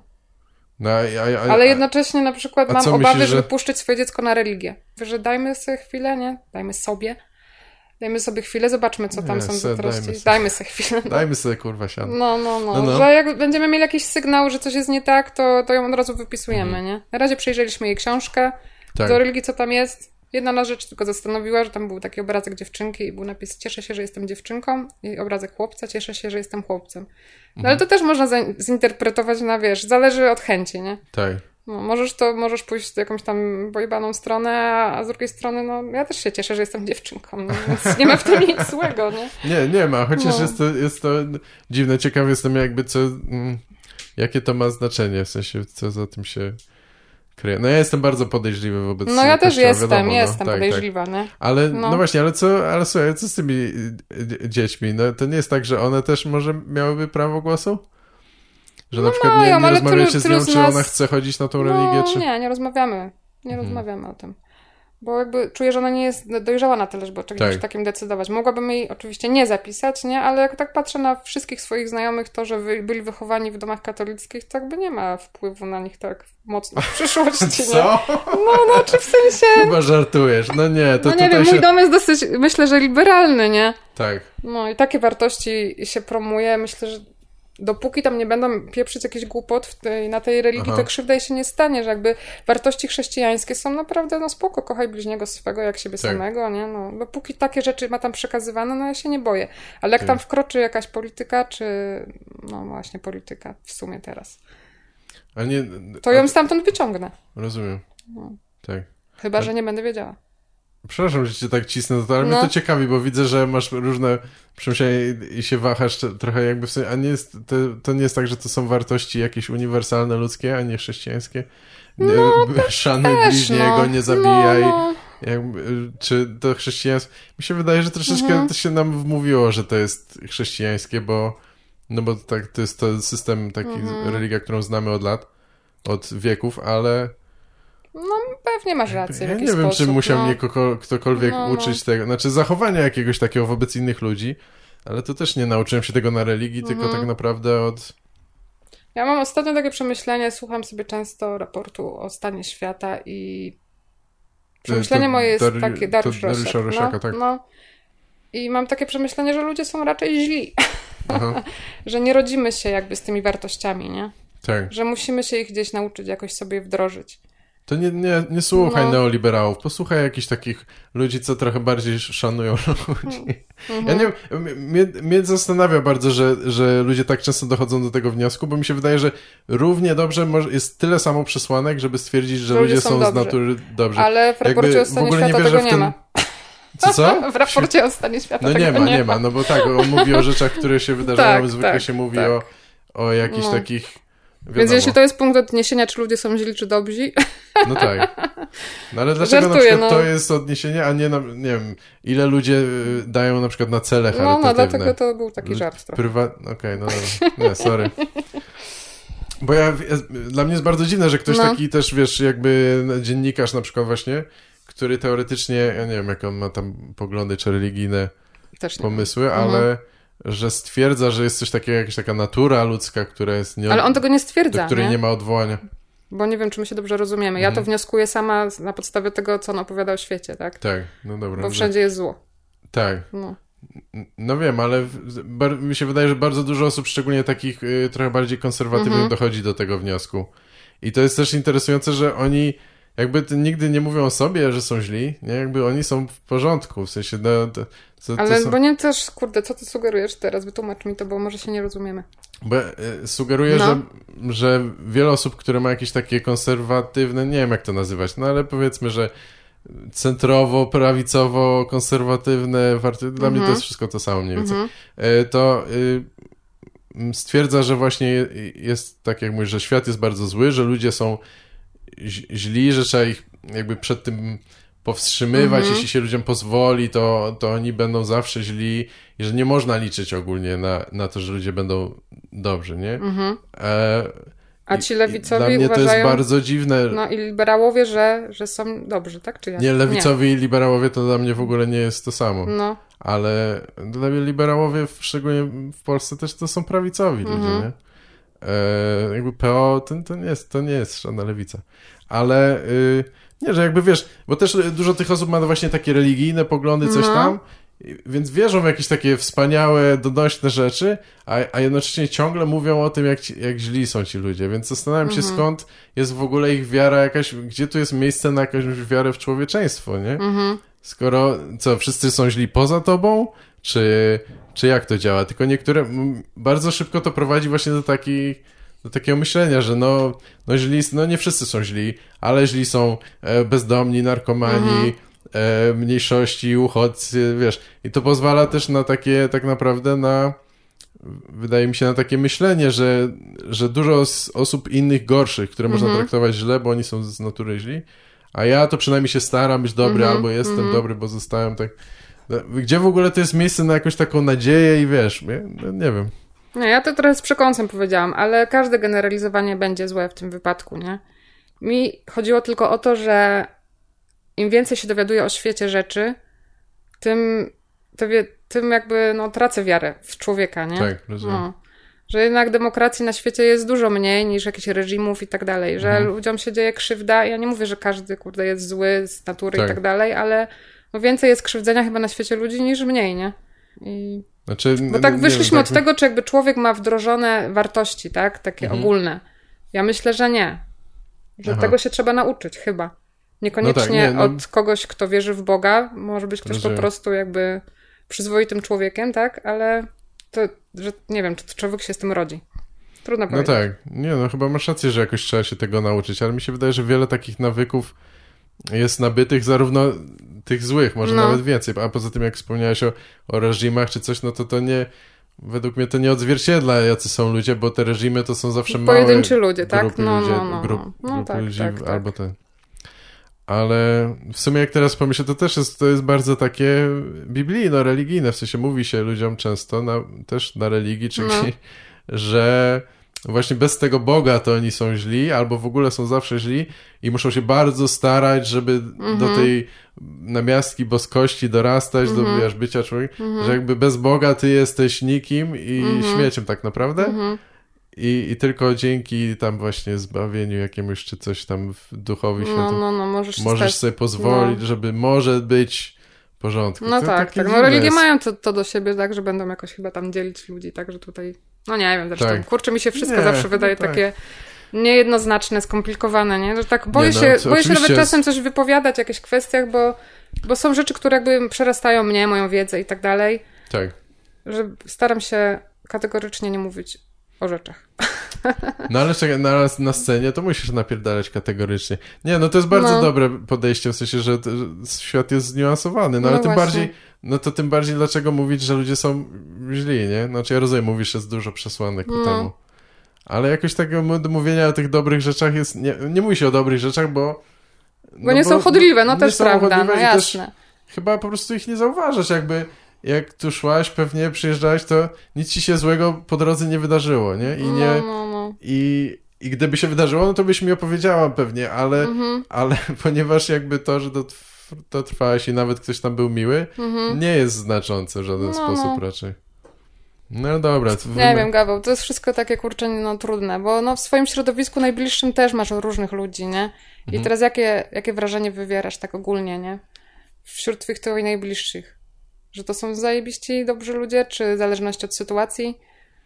Nie, jeśli już to mi się zgodził, że bardziej, że bardzo wiele zależy od sytuacji. Mi się wydaje, że ludziom trzeba na przykład dać szansę, żeby być dobrym, a jeśli są w sytuacji ciągłego zagrożenia nawet własnego życia, albo im się wydaje, że są, no to wtedy są bardziej skłonni, wiesz, do tych wszystkich złych rzeczy, do jakiejś takiej zawiści, No bo na pewno doświadczasz i tego, nie? W życiu. No raczej tak, jasne. I tak ja mam takie wrażenie, że z wiekiem mam coraz mniej jakby bliższych znajomych, nie? Z różnych względów, tak. nie? Jakby to powiedział Kutek, ja dobrze, reszta kurwy, nie? Że nie chcę do takich wniosków dochodzić, tak? Tak. No, ale jakby z wiekiem doznaję więcej rozczarowań ze strony ludzi, aha, niż jakichś takich, że zbieram coraz większe grono przyjaciół. Raczej są coraz bardziej wyselekcjonowani, nie? Że zaczynam od takiego sporego grona, ale tak, gdzieś tutaj od kogoś doświadczyłam czegoś niefajnego, tu i tak jakoś to się zawęża i potem na końcu zostajesz sam, kurwa, i myślisz sobie, że wszyscy są zjebani, tylko ja jestem dobra, nie? No tak. To bez sensu. No widzisz, ja mogę sama sobie nawet zaprzeczać, nie? Bo tak jak sobie pomyślę, to jednak trzeba dawać ludziom szansę i nie zamykać się w tym takim właśnie w twierdzy, tak? Że wszyscy są źli, tylko ja dobry. To bardzo zgubne jest. Zgadzam się z tą. Ja też mam, te jakieś rozczarowanie, że coś się tam zbierają, magazynują. No, ale z drugiej strony wydaje mi się, że na przykład kiedyś byłem mniej wybredny, że dużo rzeczy tolerowałem albo ignorowałem, że ktoś jest na przykład chujowy, nie? No w stosunku do ciebie, że tolerowałeś, tak? Tak, ale nie tylko w stosunku do mnie, nawet do innych na przykład, po prostu miałem kolegów, którzy... I nadal mam, ale mam kolegów, którzy po prostu byli zjebani, natomiast z takiego czy innego powodu się z nimi zadawałem, bo nie miałem innych kolegów, albo inni go lubili, coś tam, o co chodzi. Wiem. Wiele przyczyn zawsze, żeby tolerować coś złego. No ale nie masz tak, że z wiekiem ci się ta tolerancja właśnie zmniejsza na takie sprawy? Tak. I o to mi chodzi, że jakby że to nie jest, że nie jest gorzej niż było, mi się wydaje. No możliwe. Tylko moje postrzeganie tego jest, Tak, teraz już mi się nie chce marnować czasu tak bardzo na kogoś, kto jest... Tak. Ja się odcięłam na przykład takich ludzi, którzy są wampirami energetycznymi, nie? No tak. Że kiedyś jakby czułam, że powinnam dać z siebie jak najwięcej, tak? Ale jak potem nie dostawałam kompletnie nic w zamian, tylko czułam się wypluta jakby z energii ze wszystkiego, to gdzieś postanowiłam w końcu, że ja już nie mogę się z tą osobą spotykać. Pamiętam, że po jednym spotkaniu z taką koleżanką, która jest wampirem energetycznym, wsiadłam do samochodu i zaczęłam krzyczeć.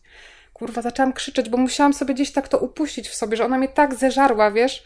Myślę, to jest dla mnie niedobre, ta relacja jest bez sensu, nie? Ja już nie mogę się z nią spotykać, to tak naprawdę nie jest moja koleżanka, nie? Pewnie. Pozdrawiam ją. To jest bardzo trudne, szczególnie jak często się zdarza ludziom, że mają takich ludzi w rodzinie, czy gdzieś, gdzie jest taki, obowiązek, poczucie, że musisz z tymi ludźmi utrzymywać kontakt i to jeszcze dobry, czy coś, a jest moment, w którym trzeba się jakoś tam odciąć, czy coś. Ale to też jest, złe z drugiej strony, bo ja nie chcę skończyć tak jak moi rodzice, że mają jakąś jedną koleżankę, mama i tak jej się nie chce z nią spotkać, bo wiesz, o co chodzi. Ale myślę, rozumiem, ale chyba to jest lepsze mieć tam jedną dobrą koleżankę niż 3 takie, które cię po prostu zawsze ściągają w dół, czy cokolwiek. Ale może jakby trzeba ze sobą walczyć i wychodzić ciągle do ludzi i dawać im szansę, że jednak ludzie nie są źli i widzisz, ja się... Myślę, że te relacje bliższe jest bardzo trudno nawiązać w późniejszym wieku, ale nie wiem, czy one nawet nie są już później fajniejsze czasami też, bo... bo ludzie troszeczkę jednak dojrzewają, wiedzą, czego chcą, coś tam... A masz na przykład takich znajomych, że są z tobą od, powiedzmy, podstawówki, czy od ogólniaka, czy coś? Nie, już nie. Bo ja mam. Tak, aha. Widzisz, to jesteś w lepszej sytuacji niż ja chociażby. Że to parę osób jednak... Ja się nie zawiodłam na nich i oni na mnie, nie? Bo to też może z tego wynikać, jasne. Że... Tak, ja mam kolegę, który się rozstał ze mną. Tak? Tak. I do tej pory nie do końca... To jest jedyne, czego żałuję, że że nie do końca wiem dlaczego. Nie chciał mi tego wyjaśnić i wiem, że on też miał swoje problemy, więc ciężko mi jest zaakceptować, że to tylko... Nie, że to tylko o mnie chodziło, ale nie, też nie ignoruję tego ze względu tego, że on się zachował źle. To wiem, że on też miał jakiś powód, żeby... Ale tak, to był kumpel, którego tam znałem, powiedzmy, z podwórka, od podstawówki, prawie to, co mówisz. Że jak przyjechałem, wróciłem do Polski, to od tego czasu go trochę spotykaliśmy się, nie? W sumie teraz mi przypomniałeś, że też mam taką koleżankę, z którą dobrze żyłam na studiach i potem odcięła ze mną kontakt i to strasznie mnie bolało. Tak. Że ja gdzieś tam próbowałam jakoś się do niej odzywać i... że naprawdę byłyśmy bliskimi koleżankami, więc to coś, ja musiałam być zjebana w tej relacji widocznie. Że to ona się ode mnie odcięła i ja nie wiedziałam dlaczego, nie? Jasne, zawsze trudno jest stwierdzić, że to z tobą jest coś nie tak, czy coś, nie? Nie wiadomo. Ale też czasami, mam też z kolei jakichś tam kolegów z liceum, czy coś, z którymi nie utrzymuję kontaktu, bo po prostu jakoś tak brakuje tego wzajemnego, wspólnego wysiłku. To nie jest, że ich nie lubię. Że ale zgadamy się. Oni mają dzieci, coś tam, jest inny harmonogram, który naprawdę trudno jest się nawet umówić czasami. Nie zrzucaj tego na dzieci. Ja mam masę znajomych, którzy, nie mają dzieci i nie wyjdą się spotkać, bo no muszą posprzątać mieszkanie, bo nie mają siły, bo wrócili skądś tam. Tak, ja mam dzieci, kurwa, i wyjdę. Rozumiem. Nie, ja może ze swojej strony nawet walam, bo ja na przykład z ludźmi, którzy mają dzieci, no to niekoniecznie chcę się spotykać, jak są te dzieci. No to wiadomo. No to ja bym nawet nie chciała, chociaż mam dzieci. No to jest nierozmowa wtedy. No tak, no ale to właśnie, wiesz, no oni nie zawsze mogą się ich pozbyć, czy coś tam. Tak. Więc ten okienko czasu wolnego jest dużo mniejsze. Mhm. Ale nie, to przyczyn jest wiele. No to zazwyczaj jest po prostu, że są jakieś inne priorytety i czy one są na tyle istotne, czy nie, no to już nie wiadomo. To jest decyzyjne, ale tak, jak jest się dorosłym, to chyba trudniej ten czas, nie wiem, czy trudniej znaleźć. No Jezu, w ogóle ja nie wiem, ja się kiedyś kumplowałem z ludźmi, których po prostu byli na podwórku, nie wiem, wiesz, jakby nie wybierało się tych znajomych. Wychodziłeś, oni tam byli, nie? Tak, i niektórzy byli fajni, nie, tak. I po prostu, ale nadal oni wiesz, tam byli. Ale mi się wydaje, że nie oczekiwałeś zbyt dużo od tych relacji, nie? Może to jest naszym błędem, że oczekujemy zbyt dużo, tak? I potem się zawodzimy, bo oczekujemy niemożliwych rzeczy, tak? Żeby tamta strona to spełniła. Tak. No a to jest tam z drugiej strony zwykły człowiek. No dokładnie, tak. Bardzo krytycznie podchodzimy może. Ja mam taki problem, że oczekuję od ludzi jakby zbyt dużo. To jest mój problem, nie? Że czuję, że już jestem z kimś naprawdę blisko, a okazuje się, że tamta strona nie była tak zaangażowana jak ja. Nie? No tak. Że czemu nie dzwoni, czemu nie odpisuje? Spotkajmy się. No tak. Nie dzwonię do koleżanki, że rok się nie widziałyśmy, ona mówi, no to 2 lata. No tak. No nie, właśnie na przykład to też kwestia, wiesz, twoich standardów, czy ktoś, oczekiwanie, że ktoś oddzwoni, czy odpisze do ciebie, no nie jest to nie jest bycie wymagającym, prawda? Dla mnie to jest normalne. Mi się wydaje, że też obie strony powinny w miarę tyle samo wysiłku w tą relację wkładać. No tak, a to jest rzeczywiście trudno. No, więc jak czuję, że to ty jesteś tylko tą stroną, która inicjuje, to po jakimś czasie sobie odpuszczasz, nie? No tak. Chyba, że stwierdzasz po prostu, że okej, ten ktoś taki jest. No, też tak może być. I można z tym żyć chyba, no nie wiem. Nie, zależy. Można, jasne. Tak, ktoś ci nie robi krzywdy, nie? Tak, na przykład ktoś tam, nie wiem, się spóźnia ciągle. No dobra, ale akceptujesz to. Tak, no, mogę jakoś tak się umówić, żeby... Powiem, może będę wcześniej. Tak, ja tak właśnie robię. Mam taką koleżankę, która się regularnie spóźnia, więc zakładam. Tak. No. Że się spóźni. Mówisz, że będziesz o 14, jak spotykacie się o 4, tak? No. Relacje są zajebiste w sumie. Można o tym gadać i myśleć, nie? Czy nie? Tak. No nie, chyba można. No. Ja lubię nawiązywać takie relacje powierzchowne też, nie? Że tam gdzieś z babkami, nie wiem, może to jest taki syndrom starych ludzi właśnie, że w poczekalni u lekarza gadać sobie tak? z ludźmi. Tak? Lubisz z obcymi ludźmi pogadać? No, jak wiem, że mogę się wymiksować, to tak, nie? W pociągu, w przedziale nie podejmuję rozmów, bo boję się, że mogę źle skończyć, że będę musiała krzyczeć później w samochodzie. No, ale tak gdzieś takie przypadkowe, że w sklepie czy coś, to bardzo lubię sobie pogadać. A, widzisz, to sporo. No tak, to jest takie trochę niezobowiązujące. No.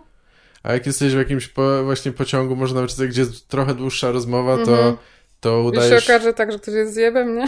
No tak, to jest zawsze niby ryzyko, ale udajesz, że jesteś kimś innym trochę? W pociągu?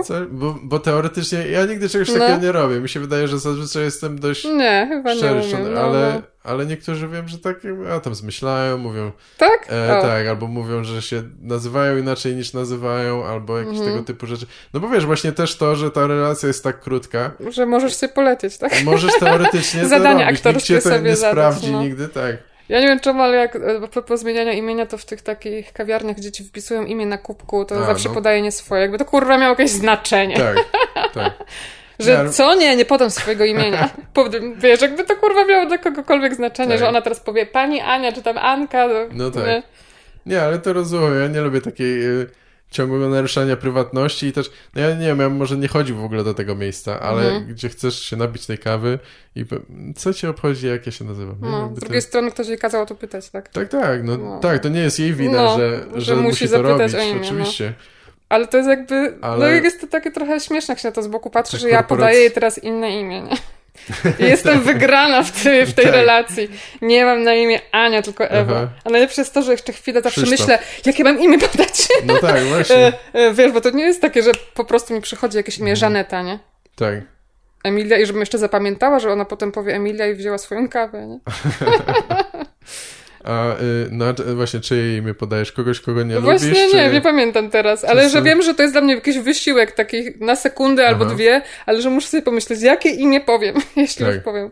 Rzadko jestem w tej kawiarni, ale Zawsze chyba też, znaczy nie wiem, w Stanach to taki jest mem, że ciągle mylą te imiona czy coś i ja też bym, jakbym chodził do jakiegoś Starbucksa czy coś, to ja bym nie mówił im, no w Ameryce na pewno, że jestem Gawel, bo po prostu mi się nie chce, wiesz, tu literować, coś tam, jakby nie ma sensu, nie?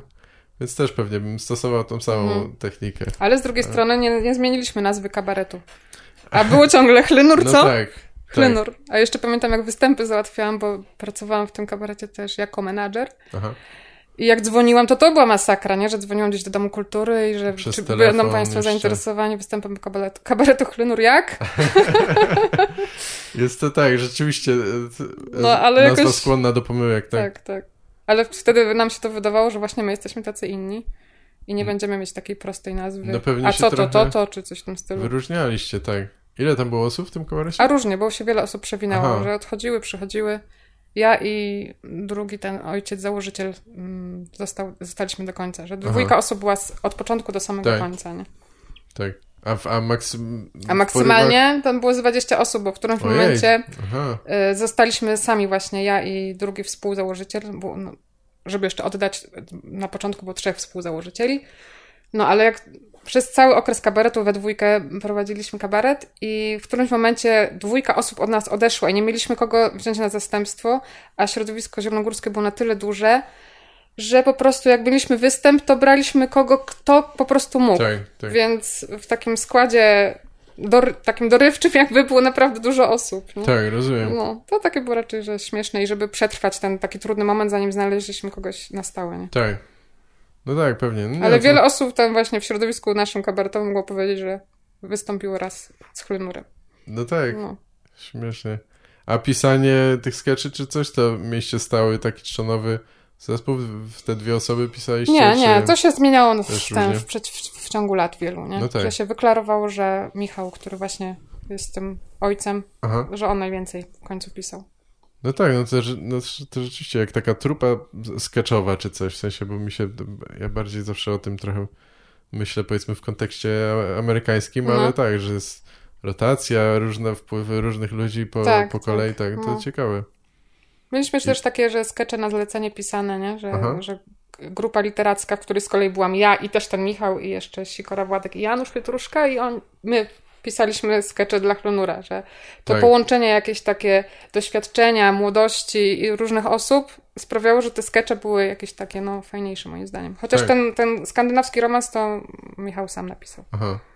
Ale te skecze, przepraszam, pisaliście dla... Dla różnych kabaretów. Dla różnych kabaretów, po prostu... A że ja tam byłam w tym klubie literackim i Michał też, no to po znajomości czasem skłanialiśmy tamtą 2 jeszcze, żeby napisać coś dla naszego kabaretu. Okej, tak. Za friko, rozumiesz?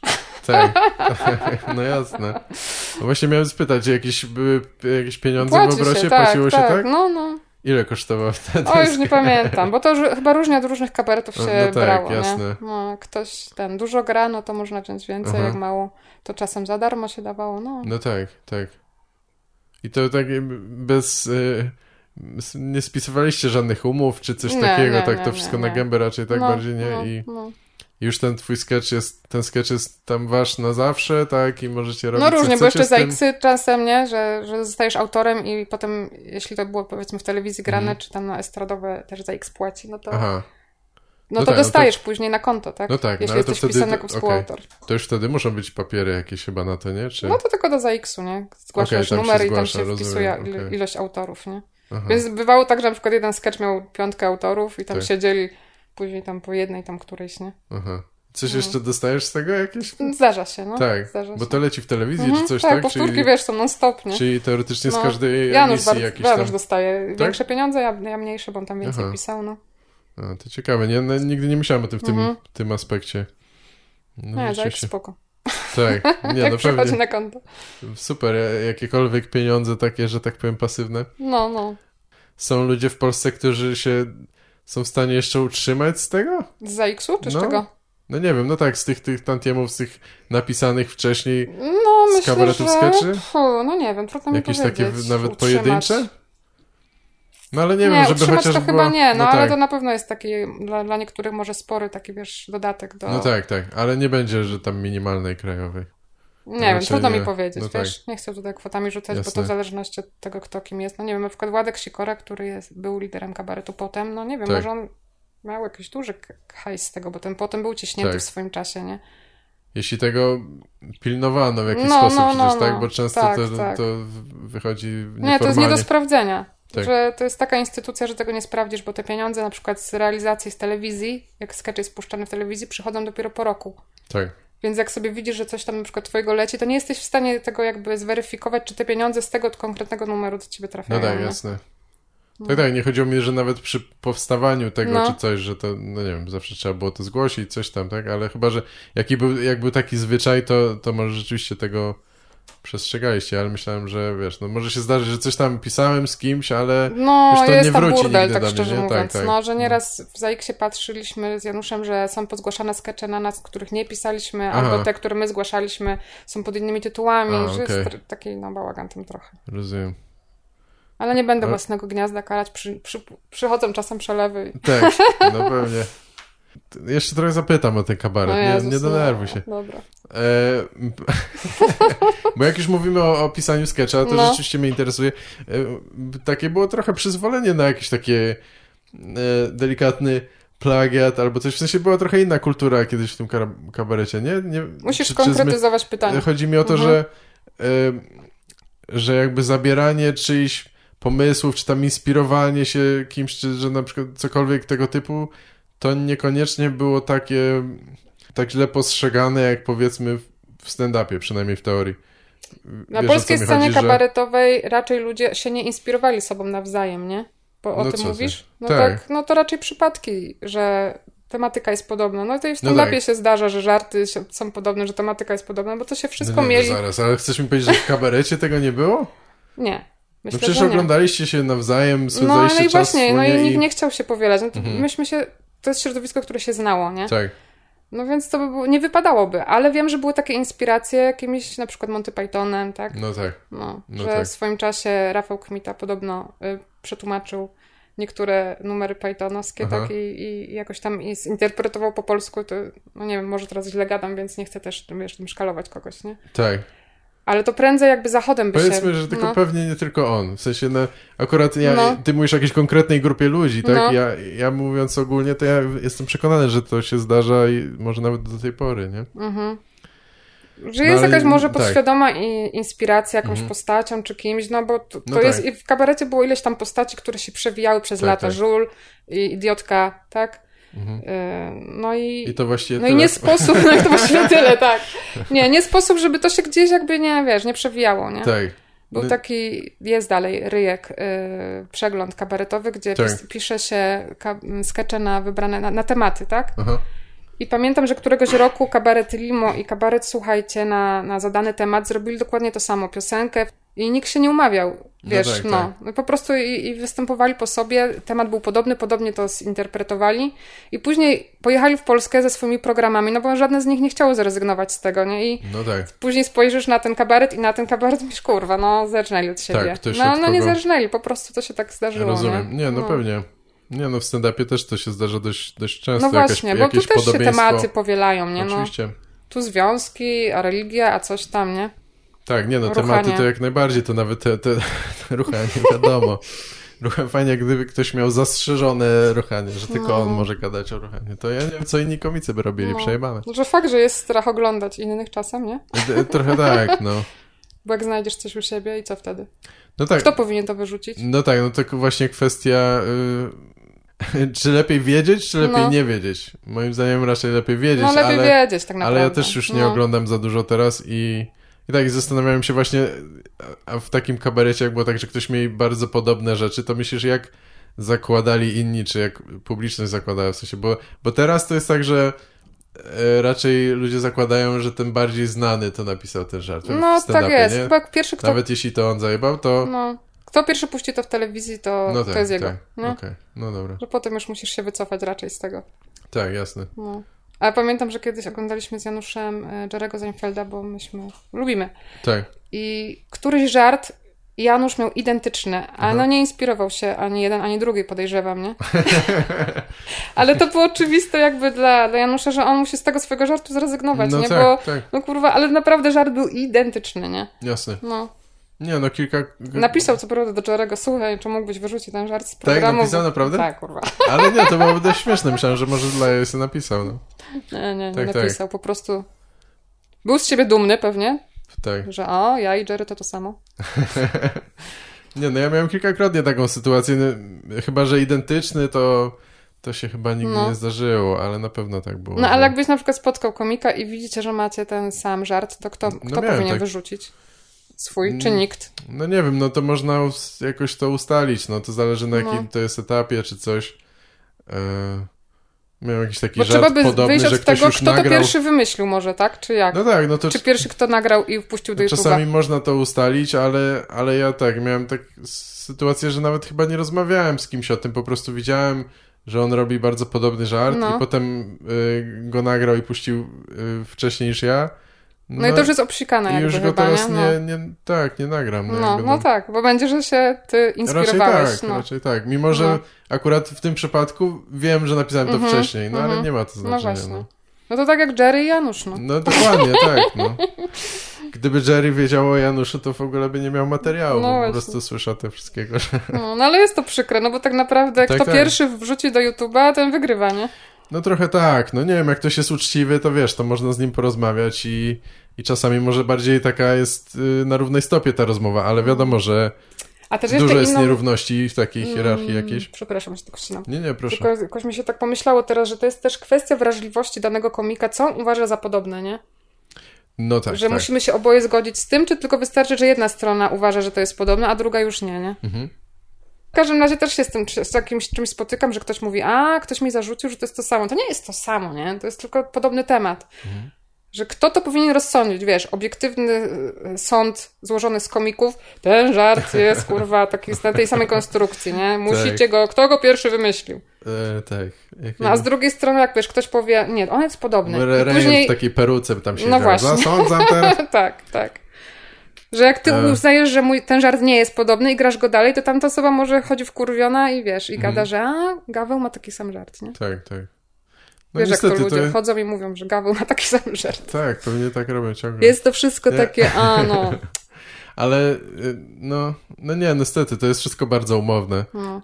Jerry Seinfeld lubi powtarzać, że stand-up komedia to jest taka meritocracy, czyli system, wiesz, oparty na zasłudze, na prawdziwych osiągnięciach, ale ja myślę, że pierdoli trochę, bo on już jest zdecydowanie ustanowioną ma już pozycję, nie? Jakby jego nikt za bardzo nie kwestionuje i z wielu powodów on ma takie czy nie inne przywileje. No i raczej jego bym nie posądzał za bardzo o to, że komuś tam podpierdoli żart. Zresztą on ma, wiesz, specyficzny bardzo styl pisania i sam pisze i w ogóle.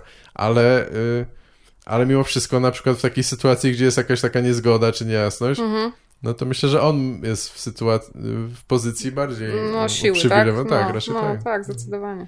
Tak, on może zmusić kogoś. Jakiś taki amerykański Janusz jakby wyszedł i powiedział, Jerry ma moje żarty, nie? To czy by się przebił? No, chyba nie. No, nie ale tak chodzą też takie pogłoski, że niektórzy komicy tak podpierdalali żarty open-makerom, nie? No tak, na pewno się to zdarzało. No myślę, że Robin Williams to jest taki potwierdzony przypadek i on... I właśnie nawet nie jestem do końca pewien, czy on to robił...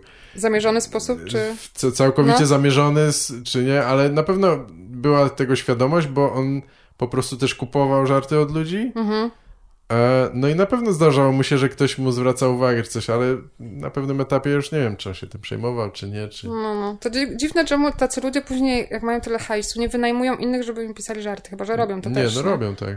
A do tego jeszcze jeżdżą na open mic i podpierdalają. Że mało im kurwa, że tam pisze 10 chłopa, czy... No chłopa, widzisz, jak ja sama, jak stereotypowo myślę, że jak pisać żarty, to chłopa. No tak. No, trochę mało tego, że ktoś mu pisze, to jeszcze on jeździ i podpierdala biednym open mic. Żart. No nie wiem, na ile to jest częsta praktyka, ale zdarza się, no. No wiesz, była cała kiedyś tam lata temu ta afera z Carlosem Mencją i trochę chyba... A powiedz, co to za afera? Mi się wydaje, że jakby tutaj była sytuacja, że jakby może trochę Goliat wygrał, nie, na odwrót, Dawid z Goliatem, ale znany wówczas bardzo popularny komik sztampy latynoskiego. No w sumie to nieistotne są te detale. No tak, są z Teksasu, jest czy tam z Florydy, ale mniejsza o to. I Joe Rogan po prostu jakoś się z nim skonfrontował jakoś na występie. Jest chyba nagranie tego, takie bardzo słabej jakości, ale jego tam opierdalał, oskarżał go o kradzież tych żartów i oni tam się... Rogan tamtego, tak? Z tego Mencía i się spierali o to i nie pamiętam, czy tam na miejscu coś z tego za bardzo wynikło, ale rzeczywiście było tak, że zepsuło to temu Carlosowi opinię później. Pewnie nie wśród jego wiernych fanów czy coś. Mi się wydaje, że przez jakiś czas on jeszcze nadal wyprzedawał salę olbrzymie czy coś, ale chyba trochę jego kariera się skończyła po jakimś czasie i wydaje mi się, że częściowo może przez to, przynajmniej wśród komików tam nikt, wiesz, ludzie nie chcieli... Czyli prawda zwycięży, tak jakby z tego wniosek będzie. Tak, jakaś tam wersja prawdy, no. W tym przypadku chyba tak. Kłamstwo ma krótkie nogi. W tym przypadku tak. I bynajmniej to nie jest jedyny przypadek czy coś tam, ale tam to rzeczywiście to było takie bezczelne, że on na przykład wziął cały bit w dodatku od Billa Cosby'ego, co jest dość śmieszne.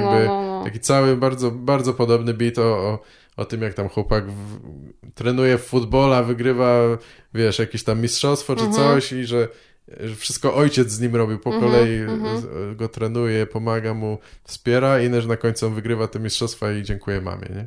I jakby ta końcowa puenta i to wszystko, on to po prostu przerobił tam trochę na swoje i nie miał obciny z tym, że tamten też może to powiedzieć i że jest znany w miarę, czy jeszcze ten Rogan nie był wtedy znany? No nie, no to akurat mówimy o bicie Billa Cosby'ego, który już dobra, rozumiem. Dawno go wydał na płycie, nie? To było 20 lat wcześniej. To pojechane, że koleś myśli, że to przejdzie, nie? No ale najlepsze, że przechodziło, no. No tak. Najlepsze, że przechodziło. No ja widziałem, jak, wiesz, na własne oczy, jak człowiek... No to też jest dziwne, bo mówimy o bardzo popularnym typie, nie? Więc jakby do pewnego momentu mu się upiekało. Ale też widziałem, jak ktoś... Koleś wyszedł i zrobił tam beat takiego irlandzkiego komika, prawie też, no nie w słowo, ale świetnie mu to wchodziło. Nikogo to nie obchodziło, nikt nie znał tego komika i ja myślę, że on liczył na to, że nikt nie zna jakiegoś tam mniej popularnego u nas Irlandczyka. A czy możemy rozgrzeszyć kogoś, komu ten sam żart podpierdzielony pójdzie lepiej? Nie. Ale publiczność pewnie by miała gdzieś to, nie? Tak, nie. To myślę, że publiczności zazwyczaj to nie obchodzi. Czyli my, dobrze, reszta kurwy, pozdrawiam Kutkę. Tak, proste, no. A gdzie on to powiedział? Nie pamiętam, ale jakoś tak mi się to z nim kojarzy. Chyba w jakimś programie. Nie, no to brzmi totalnie jakby coś to mnie bardzo śmieszyło. Śmieszne to jest. No tak, wiele osób tak właśnie myśli. No nie, no niestety, nie ma co udawać, że tu jest jakaś jasna... Przepraszam, jak się rozgadałem, to miała być rozmowa z tobą. Ale wiesz co, powiem ci szczerze, ja jestem dobra w zadawaniu pytań. Kurwa, zapomniałam powiedzieć, co ja bym robiła. Ja jeździłam też na takie badania socjologiczne, też na zlecenie i miałam wywiady robić z ludźmi. I kurwa, mi to tak dużo czasu zajmowało, że tam mówili do mnie, że mam to robić szybciej. Ja nie potrafiłam, bo zaczynałam gadać z kimś i zaczynałam zadawać pytania. I ludzie się rozkręcali, nie? Więc to ma swoje dobre i złe strony. Tak, nie no wystarczy... Że przychodzisz do czegoś podcastu i zaczynasz zadawać za dużo pytań. No tak, nie, bo akurat zadałeś pytanie o coś takiego, co mi się przypomniało i też jest mi to... Wydaje mi się, że to temat jest głęboki, bo jest kontrowersyjny. Wbrew pozorom niekontrowersyjny, że jakby no chyba jesteśmy zgodni, że jakby kradzież żartów nie jest zła, w porządku. No. Ale to nie jest tak, że ona nie ma miejsca. Nie? No. Co więcej, niektórym się to wytyka, a innym nie. No tak. Albo co na przykład z tym, że słuchasz czegoś i to gdzieś ci zapada w banie i później piszesz o tym żart i to jest może nieuświadomione do końca, ale właściciel żartu czuje, że to jest kurwa zajebane. Że przecież on tam był, czy ona? Tak. I na pewno się zainspirował, ale ty, tylko ta druga strona myślisz, że nie, no przecież ja to wymyśliłem dopiero, nie? No tak, ale to już tylko jest bardziej zawodność twojej pamięci, gdzieś to każdemu się zdarza. No i chyba to nie... Mi się wydaje, że tu intencje za bardzo nie rozgrzeszają. No tylko w tym sensie takim może prywatnym, że jakby na przykład mi się nawet zdarzyło właśnie powiedzieć czyjś żart, albo mi się wydawało, że ja to zaimprowizowałem gdzieś tam, nie? Ale po prostu powtarzałem coś, co znałem, nie? I ta osoba mi to wytknęła i ja mówię, no oczywiście, jakby sorry, przepraszam, więcej tego nie zrobiłem, nie? Ale... Tak, tak. No, na takim, więc prywatnie to tak, a na forum publicznym to zupełnie innymi zasadami się to rządzi, ja nie wiem. I pewnie wiele osób myśli, tak jak mówisz, że po prostu, no ja jestem bardziej popularny, zrobię to zajebiście, więcej to występuję, zrobiłem to lepiej, bo też możliwe, nie? Jest to możliwe, że możesz komuś zabrać bit i go lepiej tam rozwinąć, czy inaczej jakoś. I że w historii się jakby przysłużysz bardziej, nie? Niż tamta osoba nieznana. Nigdy się nie wybije ten żart. I mi się to należy, nie? Tak, tak. Mi się to należy. No i niestety tak często jest, no ale... Ale myślę, że trochę będziesz w środku wiedział, że ja kurwa inni w porządku. Czy na odwrót. Ale ludzie nie chcą sobie myśleć źle, nie? No nie chcą, nie, blokują się to, zawsze wypierają. Oczywiście. Ludzie i my. Tak, tak. Żeby nie było, bo teraz z kolei się ja tak, wiesz, jakby odcinam, odcinam ciebie ludzie, i mnie tu w tym mieszkaniu, ludzie. My jesteśmy w porządku, inni kurwa, wiadomo. No właśnie. Nie, no. A myślę, że w tym twoim materiale w występach... dużo wychodzi tych wszystkich takich wątpliwości, które masz, bo widzę właśnie, że wiesz, gadamy o tym, no, znaczy w ogóle mnie to nie dziwi, ale że masz takie różne zniuansowane przemyślenia na tematy trudniejsze i łatwiejsze, jakieś głębokie rzeczy, wątpliwości co do religii i komunikujesz to jakoś w żartach? Nie, bo chyba nie potrafię, wiesz, nie mam takiej lekkości, że potrafię przysiąść 3 dni i napisać program, że jest to dla mnie dosyć mozolna praca. I ja bym mogła dużo pisać nieśmiesznych rzeczy, nie? No tak. Że jakby nie mam problemu z tym, żeby to pisać, ale żeby to jakoś tak obrobić, żeby to było śmieszne. Czasem niektóre rzeczy przychodzą od tak, ale że mam właśnie jakieś przemyślenia, ale nie wiem, czy tak w taki prosty sposób udałoby mi się to... Może jeszcze się nauczę, nie? No pewnie. No. Chyba tak, ale masz taką... Czujesz taką potrzebę, czy coś, że chciałabyś nie poruszać? Nie masz, nie. Żeby coś przekazać, jakoś wytrzymać jakieś... Może akurat w tej kwestii religii nie mam jakiejś takiej większej potrzeby, ale takich feministycznych to w sumie może i miałam. Może i miałam i tam mi się nawet może i udało. Miałaś i już... już się wyczerpałam, już powiedziałam. No. Tak. Taki miałam fragment o tym, że dziewczyny boją się, że będą zgwałcone, nie? Mhm. I mnie to śmieszyło, jak to tam powiedziałam. Jak ją przedstawiasz w ten sposób, to tak, to rzeczywiście trudno sobie wyobrazić, ale... Tam było coś takiego, że całowałam się kiedyś na imprezie z chłopakiem tylko dlatego, że już zaczął. Aha, okej. No i że jakoś nie chciałam popsuć relacji między nami. Tak. No więc, że robiłam coś, co tam nie chciałam, nie? No i tam potem to przechodzi w to, że kiedyś, i to jest prawda, kiedyś w knajpie zgasło światło, jak byłam w toalecie i że pierwszą moją myśl to było to, że zaraz tu przyjdzie gwałciciel i mnie zgwałci. I ja to mówię ze sceny, bo to była naprawdę moja pierwsza myśl. Dopiero później się na tym złapałam, że ja pierdolę, jestem w dużym mieście, jest dzień, po prostu w tej knajpie zgasło światło, jestem w toalecie, że nie przyjdzie tutaj gwałciciel, ale że ten strach w nas jest tak jakby wdrukowany, nie? Tak. Że ja się boję iść parkingiem w nocy, ja się w ogóle boję iść w nocy, czy ktoś mnie napadnie i to jest dla mnie normalne, ja się nad tym już nie zastanawiam, nie? Dopiero jak to konfrontuję z męskim jakby spojrzeniem, to jest dziwne, nie? Tak. Że pamiętam, że kiedyś z Januszem szliśmy sobie gdzieś tam na spacer po mieście i stały jakieś takie grupki kolesi, którzy byli dosyć najebani.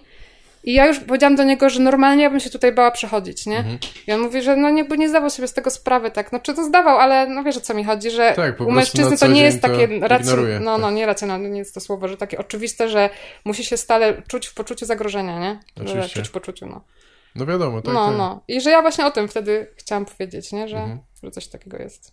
Tak. Jest ten bit nagrany gdzieś, tak? Jest, jest. Chyba się nazywa, żeby nie było głupio. Aha. Coś takiego. Tak, to widziałem. Polecam, bo śmieszne. Jasne. Słuchaj, oczywiście będziemy chyba kończyć, nie wiem, jakoś tak... A ile gadamy? Godzina 40. To chyba tak spoko, co nie? Tak. A myślę, że co o tym sądzą? A teraz proszę się odezwać. Nie, a ile tak trwa rozmowa? Zazwyczaj 1,5 godziny? 1,5 godziny, 2 może. A jak patrzysz na przykład, bo ja zauważyłam, że patrzysz co jakiś czas tam na zegarek, nie? Nie, bo głównie patrzę na... patrzę czasami na czas, ale głównie na poziomy, czy nie jest za cicho. Bo ja się tak zastanawiam, jak słucham podcastów, bo sporo słucham, to co sobie ten prowadzący myśli, że kurwa, muszę dociągnąć jeszcze do godziny, a jest nuda. Tak. Bo myślę, że nie ma problemu, jak dobrze idzie rozmowa, ale jak się kogoś ciągnie za uszy, to pewnie jest problem, co czy nie? Zdarza się, ale wiesz co, mi się bardzo rzadko zdarza. Znaczy ja czasami już teraz różnie patrzę bardziej krytycznie czasami i też się zastanawiam, co tam wyciągam, bo też... ostatnio słuchałem typa, co ma jakiś tam, wiesz, tak bardzo znany podcast, nie komediowy, ale słuchałem, jak on o tym myśli, jak to przygotowuje I trochę byłem nawet zaskoczony, że ile on wyrzuca, w sensie, że dużo dłużej rozmawia z ludźmi niż puszcza i tak dalej. I wiesz, i można tak w ten sposób, żeby to starać się no właśnie, jak najbardziej że ta rozmowa mogłaby trwać na przykład 5 godzin i potem wycinasz zajebiste 45 minut, nie? Tylko wydaje mi się, że taka rozmowa też 3 godziny czy też jest, może być męcząca bardzo, więc... No to można podzielić na raty, wiesz, no nie odcinaj się od tego, nie? Że zjemy obiad, wrócimy... Tak, trzeba być bardzo dobrze przygotowanym i, i ludzie muszą mieć czas. Natomiast rzadko mi się zdarza, żeby ciężko było na przykład do godziny dojść. Zazwyczaj jak ludziom zadajesz pytania i słuchasz i coś tam, to po prostu lubią mówić, bo gadają sobie. Ludzie lubią mówić o sobie. Lubią mówić o sobie, albo czasami nawet mówią też, tylko żeby ciszę jakoś wypełnić, nie? Coś po prostu mówią. A ja dobrze tu mówię? Więc tak, jest wszystko w porządku. Ja mam wrażenie, że ja za dużo trochę gadam. Nie, dla mnie jest spoko. Według mnie taki podcast to powinien być jakoś rozmową. Tak. A chyba, że nie. No tak, nie wiem, ludzie różnych rzeczy oczekują, wiesz, ja zawsze staram się, żeby coś ludzie się dowiedzieli o tobie, o moim gościu, ale o gościni, ale też już tak bardzo mi, nie wiem jak to powiedzieć, w sensie niekoniecznie się skupiam na tych takich pytaniach podstawowych, które chyba kiedyś bardziej zadawałem. Jak bo to wydaje się stało, mi się, że dostaję komedię, tak? Coś takiego? Bo mi się wydaje, że zbyt często dostaję takie odpowiedzi już jakieś takie oklepane albo niekoniecznie szczere. No nie wiem. Znaczy to jest zły przykład pytania, ale wiesz o co chodzi. Wiem. Czemu zły przykład? Nie pytałem cię... No, w sensie, że... już nie wracajmy. No, nie pytałem cię na przykład tam, wiesz, więcej o rodzinne strony, czy o młodość, coś, co też jest jakby interesujące. Ale tak, dla mnie jest chyba ważniejsze, żeby po prostu jakoś tam się toczyła w miarę naturalnie ta rozmowa. A zadajesz pytania tak, że myślisz sobie, co widzów, słuchaczy interesować, czy to są rzeczy, które ciebie interesują? Trochę bardziej teraz, ale niekoniecznie. Staram się przede wszystkim, żeby to było dla mnie ciekawe. Aha. Tak mi się wydaje i czasami to jest niestety sprzeczne, bo ja już... Tak? Tak, no bo bo ciebie to nuży. Mnie interesują inne chyba rzeczy. Szczególnie jeśli ktoś, wiesz, słucha jakby pierwszy raz tego podcastu albo pierwszy raz słucha rozmowy z tobą czy coś, on może oczekiwać zupełnie innych rzeczy niż ja w takiej rozmowie. Który siedzisz w tym, nie? I robisz to po raz kolejny. No tak. Wiesz, czyli niełatwe jest życie podcastera. Teoria jest chyba dość łatwe, poza tym, że pieniędzy z tego nie ma, ale tak, nie, no jest tu wiele zagadnień. Wiesz, rozmawiałem właśnie z Jaśkiem Wasilewskim, który te nie tylko pytania prowadzi i on takie coś powiedział w stylu, że no już tam chyba nie mam pytań dla ciebie, bo ja już wszystko słyszałem, bo on słuchał mojego podcastu i mam wrażenie, że wszystko, co ja jestem w stanie powiedzieć na przykład na temat stand-upu, moich osobistych wrażeń, to on już te rzeczy słyszał. No i pewnie tak trochę jest. Nie? Ale też jakby zastanawiam się zawsze, czy na ile ludzie to traktują tak jako niezmienne jakoś, bo... Że wiesz, to powinno paść, tak? Czy co? Nie, że w sensie te rozmowy, bo wiesz, dla mnie te, co były tam kilka lat temu... Aha, że mogą stracić na aktualności. To są zupełnie nieaktualne. Nie tylko, że zmienił się tam sytuacja na rynku czy coś, ale nawet często rzeczy, które my mówimy, jakieś poglądy czy cokolwiek... Kurwa, to się może z godziny na godzinę zmienić. Tak, no jasne. No. Przychodzisz w dobrym nastroju, jesteś złym i już inaczej gadasz. Tak. Nie, ludzie są źli, a za godzinę ludzie są jednak dobrzy. Jest super, Ktoś mi tam podarował pączkę. A masz feedback od słuchaczy, że za mało czegoś, za dużo czegoś? Kurwa, to się robi zawsze. Pytania do podcastera. Znaczy do prowadzącego podcast. Tak, zawsze, ale ale nie jest jakoś tego dużo. Chyba ja już też trochę tak, ja czytam te komentarze, ale tak bardzo się nie... Nie angażujesz. Staram się chyba nie sugerować tym. Tylko takie rzeczy jak jakieś bardziej techniczne czy coś. No wiesz, to wszystko jest właśnie względne. Na ile masz na przykład filtrować to, co ktoś mówi, na przykład, żeby jak montować, żeby to była naturalna rozmowa, ale też, żeby się dobrze tego słuchało, bo jak ludzie mają różne nawyki takie językowe, też często w nerwach się nimi posługują, powtarzają, wiesz, tam... Kurwa na przykład. Na przykład, albo takie jakby... No to na ile, wiesz, to usuwać. Nie? Niektórzy bardzo... tak drakońsko to traktują, że to ma brzmieć jak najlepiej, jak taka czysta, radiowa rozmowa, a inni no niekoniecznie. Natomiast wiesz, no, kogoś później będzie drażnić, że ten...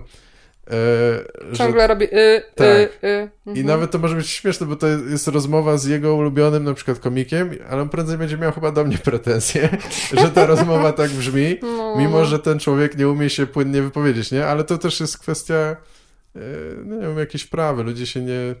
nie zdają sobie sprawy w ogóle z tego, co robią, nie? Czy co... zabrzmiało kontrowersyjnie. Tak, nie aż tak ogólnie, ale wiesz, w takiej rozmowie właśnie, że jakimi się posługują tymi takimi nawykami nerwowymi, językowymi, bo wszyscy je mamy, no. Tak. I czy ktoś, kto, jakiś taki prezenter telewizyjny, czy ktoś, który się całkowicie tego oduczył, czy to nadal jest ten sam człowiek, czy nie? No ja nie wiem. No jest. Gdzie jest to? Tak? Uważasz? Tak.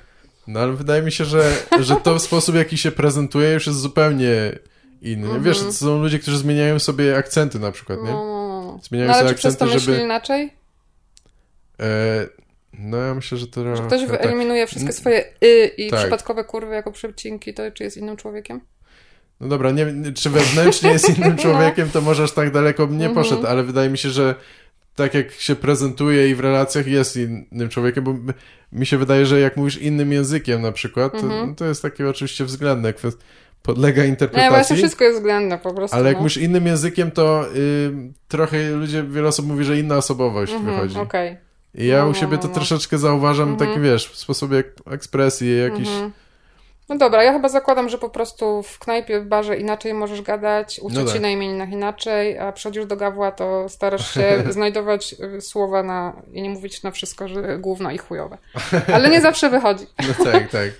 Nie, no jasne, rozumiem. Mamy wszyscy swoje języki kontekstowe dla danej sytuacji. Właśnie, tak. Z rodzicami rozmawiasz zupełnie inaczej niż... Pierwszy raz chyba przeklęłam przy mamie 4 dni temu, że powiedziałam do telefonu coś tam, że kurwa coś tam. No. To niesamowite dla mnie jest. Znaczy ja nie jestem z tego dumny, ale ja tam czasami przeklinam, jak rozmawiam z mamą, nie? Bo jest to dla mnie... głupi żart mi się teraz powiedział, że coś o kurwie, ale dobra. No moja mama chyba na szczęście nie słucha zazwyczaj, więc mogłaś pewnie powiedzieć, no ale minął moment, no sorry. Tak, no nie wiem, no więc to... Tak. No, że ciekawe... powiedz, bo ja cię wybiłam, przepraszam, nie, że po prostu, że klejesz czasem przy mamie. Tak, i bynajmniej nie jestem z tego dumny, ale też to jak jest chyba dla mnie na tyle naturalne, że trudno mi się czasami powstrzymać w jakichś emocjach, i dlatego mnie to trochę zaskakuje, co mówisz. Nie, bo u mnie się w domu nie kleło, wiesz, więc jakby takie mam wdrożone ten podstawę, basic, tak? Ale właśnie mi się wydaje, że u mnie też nie. Znaczy może się używało jakichś łagodniejszych słów, jakieś tam kurde, coś tam. To u was w ogóle nie? No kurde, może. Znaczy były inne po prostu sposoby chujowego wyrażania swoich uczuć. Właśnie, że mama krzyczała czy coś tam, nie? Że mówiła do ojca, pamiętam, że ma wychodzić z domu i w ogóle coś tam nie wracać, pakować walizki. To nie jest tak, że to był taki dom, żebyś nie pomyślał, że tu rodzice katolicy siedzimy wszyscy grzecznie na kanapie, nikt nie klnie, nie? No ale akurat... Ja wiem, że ta represja zawsze się gdzieś objawia z boku, no to jest normalne. No po prostu się nie kleło, no. Tak, okej. A ja klnę. Kurwa. Tutaj możesz, możesz sobie co chcesz. No więc jakby naturalnie mam, że jak rozmawiam z rodzicami, to tego nie robię, nie? I też mnie zaszokowało, bo z kolei słyszałam ich teraz niedawno, jakby starość powoduje w nich to, że się też zmieniają, są mniej cierpliwi, bardziej drażliwi i zdarzyło mi się właśnie niedawno usłyszeć rodziców, że przeklnęli.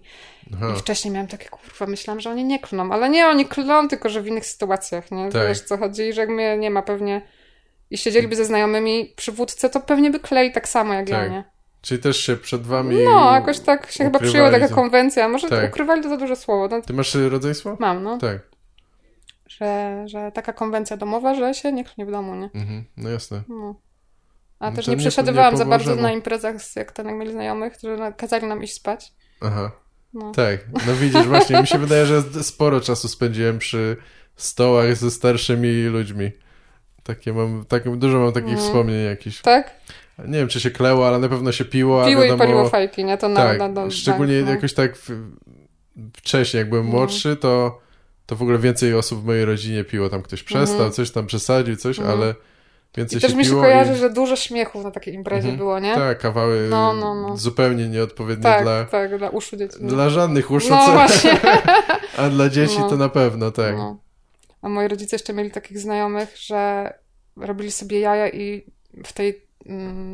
w tym czasie, jak nie było jeszcze telefonów komórkowych, że dzwonili najebani po swoich jakichś różnych znajomych i wkręcali im różne rzeczy, nie? Tak? No, aha, robili i wtedy takie pranki? Tak. No, to było super. Wtedy mogłam być właśnie w kuchni, bo to się w kuchni odbywało, tylko miałam się nie odzywać, nie? Tak. I się tam, no śmieszne to było. No, no właśnie, i co? A ty opowiadałeś jakieś kawały, czy coś? Rozbawiałeś ludzi, w którym momencie odkryłeś, że to ma wartość, czy że jesteś zabawny? Aha, na studiach to odkryłam. No bo jakoś wcześniej nie myślałam o sobie w tym kontekście, że ja mogę bawić ludzi, że raczej ja chcę na scenę, ale jako aktorka dramatyczna wjeżdżająca na koniu nago na scenę, nie? Tak, rozumiem. No i... A na studiach weszłam do klubu Gęba, który jakby z tego słynie, że tam z kabarety od zawsze były, już teraz nie, znaczy teraz w mizernym stopniu, a może tak. Mhm. No i tam główna działalność artystyczna, no to była kabaretowa i ja tam się zaczęłam wkręcać w to i tam poczułam wtedy, jakie to jest zajebiste, że ty coś mówisz i ludzie się śmieją, nie? Tak. I w tym się jakby odnalazłam na maksa, nie? Aha. To znaczy pewnie bym nie pogardziła, jakby moje życie się potoczyło zupełnie inaczej, bym skończyła w teatrze na koniu wjeżdżając na scenę, to może też bym była zadowolona, bo po prostu zawsze miałam jakiś taki pociąg do tego, żeby być na scenie, nie? Aha. Więc być może bym się realizowała inaczej i też by było okej. No pewnie. Pewnie tak. Albo po czasie by ci się zmieniało i byś szukała może tego znowu. Znaczy, jeśli wiesz, była gdzieś ta potrzeba, to może byś szukała później tego śmiechu czy jakiegoś aktorstwa komediowego. A może też sobie tak, przepraszam, nie myślałam nigdy w ten sposób, że ja rozbawiam ludzi, ale w sumie jak tak sobie myślę teraz, to może mnie tak czasem postrzegają. Tak. Jednak. Tak. Nie, że tylko smęcę. I zajął ci trochę czasu, żeby samej sobie zdać z tego sprawę, tak? Może, czy... No. Albo gdzieś tam miałam taki feedback od kilku znajomych, że ja im się kojarzę z kimś bardzo uśmiechniętym. Ja tak o sobie jakoś nie myślę aż tak, nie? Że z uśmiechniętym, że mówi śmieszne rzeczy. Pamiętam, że przyszłam któregoś razu do klubu Gęba do pracy, bo ja też tam pracuję, sobie piszę i tak dalej. I było ileś naszych znajomych porozsadzanych w różnych kątach tego klubu, on jest spory. To znaczy ma różne zakamarki. Tak. I jeden mój kumpel mówi, że tak czułem, że to ty, bo nagle wszyscy się zaczęli śmiać, nie? I wtedy to było takie dla mnie dziwne, że ja nie postrzegałam siebie w ten sposób, że przychodzę i zaczynam coś mówić i ktoś się śmieje, nie? No, więc wszystko jest różne, to się przewija cały czas. Nic nie jest jednoznaczne, tak? Ale teraz to jest chyba już normalne dla ciebie, nie? W sensie, czy nie nic się nie zmieniło nawet, że... Ja to czasami mam takie poczucie, że muszę... że może się nie oczekuje ode mnie tego, ale już mam taki nawyk, że jak jestem z jakąś grupą ludzi, to mam ochotę ich rozbawić przynajmniej parę razy. Że ja mam takie poczucie, tak... żeby nie smęcić, nie? Żeby... Tak.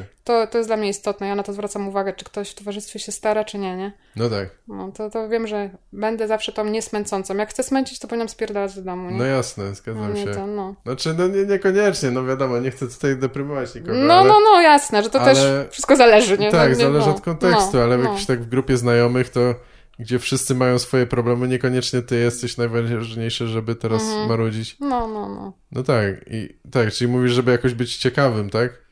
Żeby się starać. Dla mnie aktywnym. To jest chyba najprostsza teraz metoda, żeby powiedzieć coś śmiesznego, żeby wręcz nawet chyba, żeby czasami może też w skrajnych sytuacjach uciekać od jakiejś prawdziwej rozmowy, nie? No tak. To chociaż pamiętam, dobre, że czasem miałam taki głód, jak gadałam albo z kabareciarzami wcześniej, albo później z komikami stand-uperami, że chciało mi się normalnej rozmowy, ale jest tak duże ciśnienie na żart, że ona jest praktycznie niemożliwa na jakimś etapie, nie?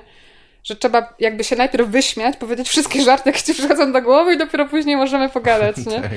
To też jest takie śmieszne, że to ciśnienie jest tak duże, nie? Jest, tak. No. Ja nie wiem, czy to nie wynika tylko z konkurencji czystej, ale chyba nie tylko. To będzie panem najśmieszniejszym w pomieszczeniu, czy co? Tak. Nie, chyba sam nie wierzę w to, co powiedziałem, bo mnie też to bawi. Ja lubię często, wiesz, to przerzucanie się żartami, ale w pewnym momencie może to być męczące. I chyba też czasami widać może tą różnicę, kiedy ktoś bardzo chce zaimponować, nie? A kiedy to jest bardziej organiczne. Ale czasem jest po prostu fajnie, jak się przerzuca głupimi żartami, nie? Tak. No i o ruchaniu, o sraniu i coś tam. Ja to też lubię, nie? No oczywiście. Można powiedzieć rzeczy, których nie możesz powiedzieć innym. Tak, nie? To jest zajebiste. To jest zajebiste wśród komików, że możesz, żartować w chujowy sposób i oni wiedzą, że to są po prostu żarty, nie? I śmieją się z tego, jak bardzo jest to chujowe, nie? Tak. A zdarzyło ci się, że ktoś się obraził albo coś, bo powiedziałeś coś... Zdarzyło mi się, że ludzie nie zrozumieli tego, że to jest żart właśnie, nie? No tak. Ale nie komicy, czy komicy też? Nie, komicy raczej nie. Czy komiczki też? Ja z Januszem często żartuję na takim poziomie, że nie wiadomo czasem, czy to żart, czy nie żart, nie?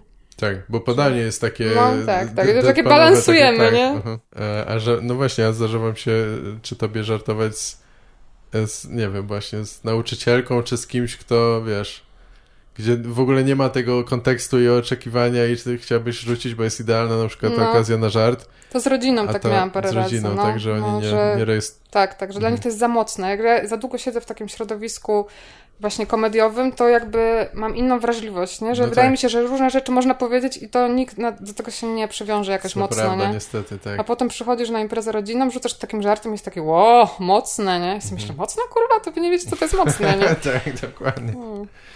No tak. To chociaż... wtedy właśnie takie niezrozumienie następuje, no i takie masz, okej, dobra. Tak, jednak to jest trochę inny kontekst. No. Chociaż chyba mi się z komikami też zdarzyło, że powiedziałem coś, co dla mnie było zupełnie nieznaczące i potem kilka lat później ja się dowiaduję, że tam komuś to nadal przeszkadza albo coś takiego. No, no widzisz. No zdarza się, więc to chyba jednak... No. Wiesz, z tym dystansem to różnie bywa. Im czasami im ktoś więcej mówi, że ma dystans, to tym ma mniej go tak naprawdę. Możliwe, no. A zdarzyło ci się udawać, że coś cię śmiesza, cię nie śmieszyło? Ja, na pewno. No, mi też chyba. Na pewno, to chyba jeszcze grubo przed tym, jak byłem... Nie, to zawsze jak później, kurwa, ktokolwiek odpowiada kawał, to już jestem tak, nie chcę słyszeć kawału, nie. Tak, tak. Ale jak go lubię, no to robię taki sympatyczny uśmiech na końcu. No nie udaję, nie zagrywam się jak świnia, że ale zajebiste, ale nie mówię, że kurwa i co było dalej. Tak, tak. Chyba, że to komik opowiada żart, to wtedy mówię, no i co jest dalej? Tak. Choćby mnie to śmieszyło, wiesz o co chodzi. No jasne, tak. Nie, to kumam. Nie, no właśnie, zależy. Ja chyba unikam tego, ale tak. Często udawania, że cię śmieszy, tak? Często się uśmiecham do rzeczy, które mnie nie śmieszą, bo też nie wiem. Ja kontekst kulturowy jest taki, żebyśmy jakby sobie nie robili przykrości. Tak, chyba, tak. Nie? No oczywiście. Znowu ci przerwałem, przepraszam. Nie przerwałeś, nie. W sensie ja gadam jakieś takie rzeczy, czasami niepotrzebnie w ogóle się wypowiadam. Mógłbym zadać kolejne pytanie, zamiast mówić, a ja to mam tak, słuchaj. No wiem, ludzie mają coś takiego, że a propos. Tak, tak. Nie? I to w ogóle nie jest a propos. Kurwa, to jest po prostu luźno związane z tematem, nie? Tak, teraz ja opowiem. Kiedyś robiłam taki eksperyment, to było może słabe z mojej strony, ale byłam tak zawiedziona człowiekiem, że zrobiłam taki eksperyment sobie, że w rozmowie nie będę mówiła nic od siebie, ze znajomym jakimś tam, nie?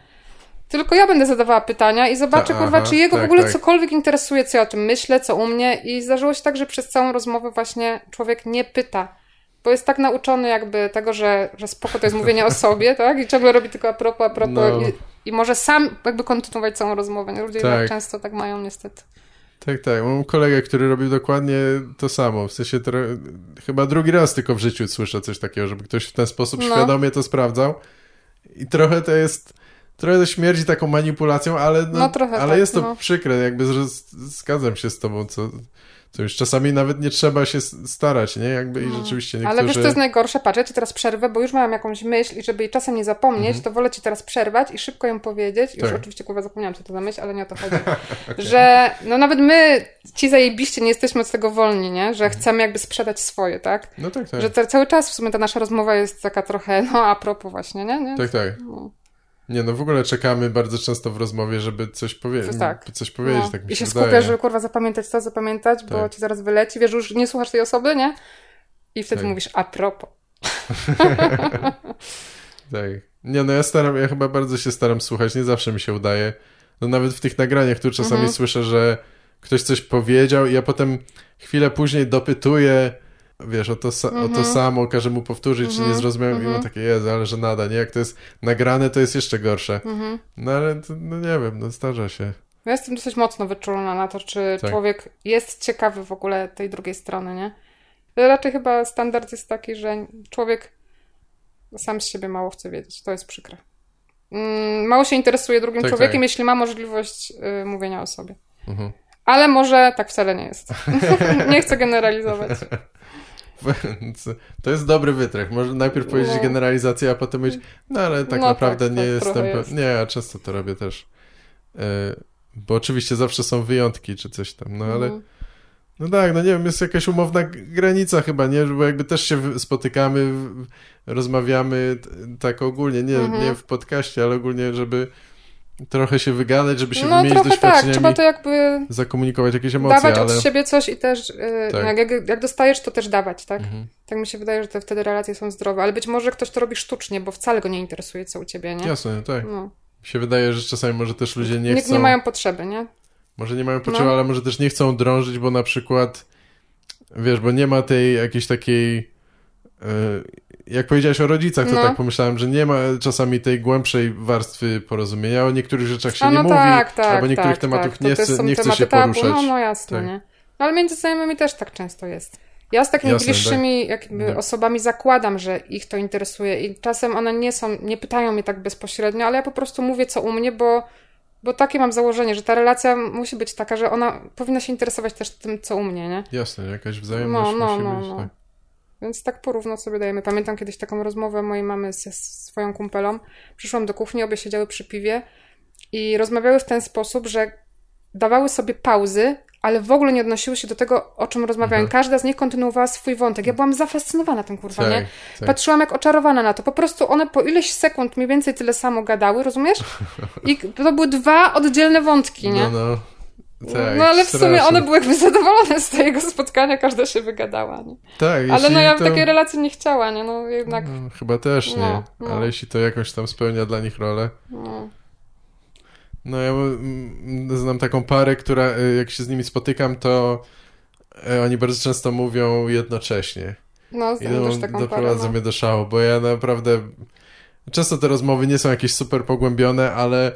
Ja bym chciał, słuchaj, ja w ogóle do pewnego momentu mam tę podzielną uwagę, że słyszę obie, że, ale nie ma opcji, żeby jakoś komunikować się za bardzo z tym, no bo komu mam odpowiedzieć, komu, wiesz, zamknijcie się, kurwa, nauczcie się. Tak. Mnie to trochę też dziwi, jakby, bo wiesz, że ci ludzie żyją ze sobą. No, jak oni rozmawiają, jak oni rozmawiają na co dzień, czy to tak samo wygląda, czy inaczej, nie mam pojęcia. Ale zajebiste jest to obserwować z kolei, nie? Tak. No, też mam taką parkę i po prostu im mówię, że nie mówcie naraz. Tak, często opowiadają pewnie jakąś historię też i ktoś musi tam poprawić i ja to lepiej opowiem coś tam, tak? No. Ale tak, gorzej jak w ogóle mówię o innych rzeczach, tak jak mówiłeś mniej więcej, że tak, tylko jeszcze jednocześnie o dwóch różnych rzeczach. No ale widzisz, może robimy teraz coś dobrego, może ci, którzy teraz nas słuchają, sobie pomyślą, nie? Że czy ja się interesuję moim rozmówcom tak naprawdę, nie? Może po przesłuchaniu tego podcastu będą jakieś szczęśliwe rozstania. No właśnie.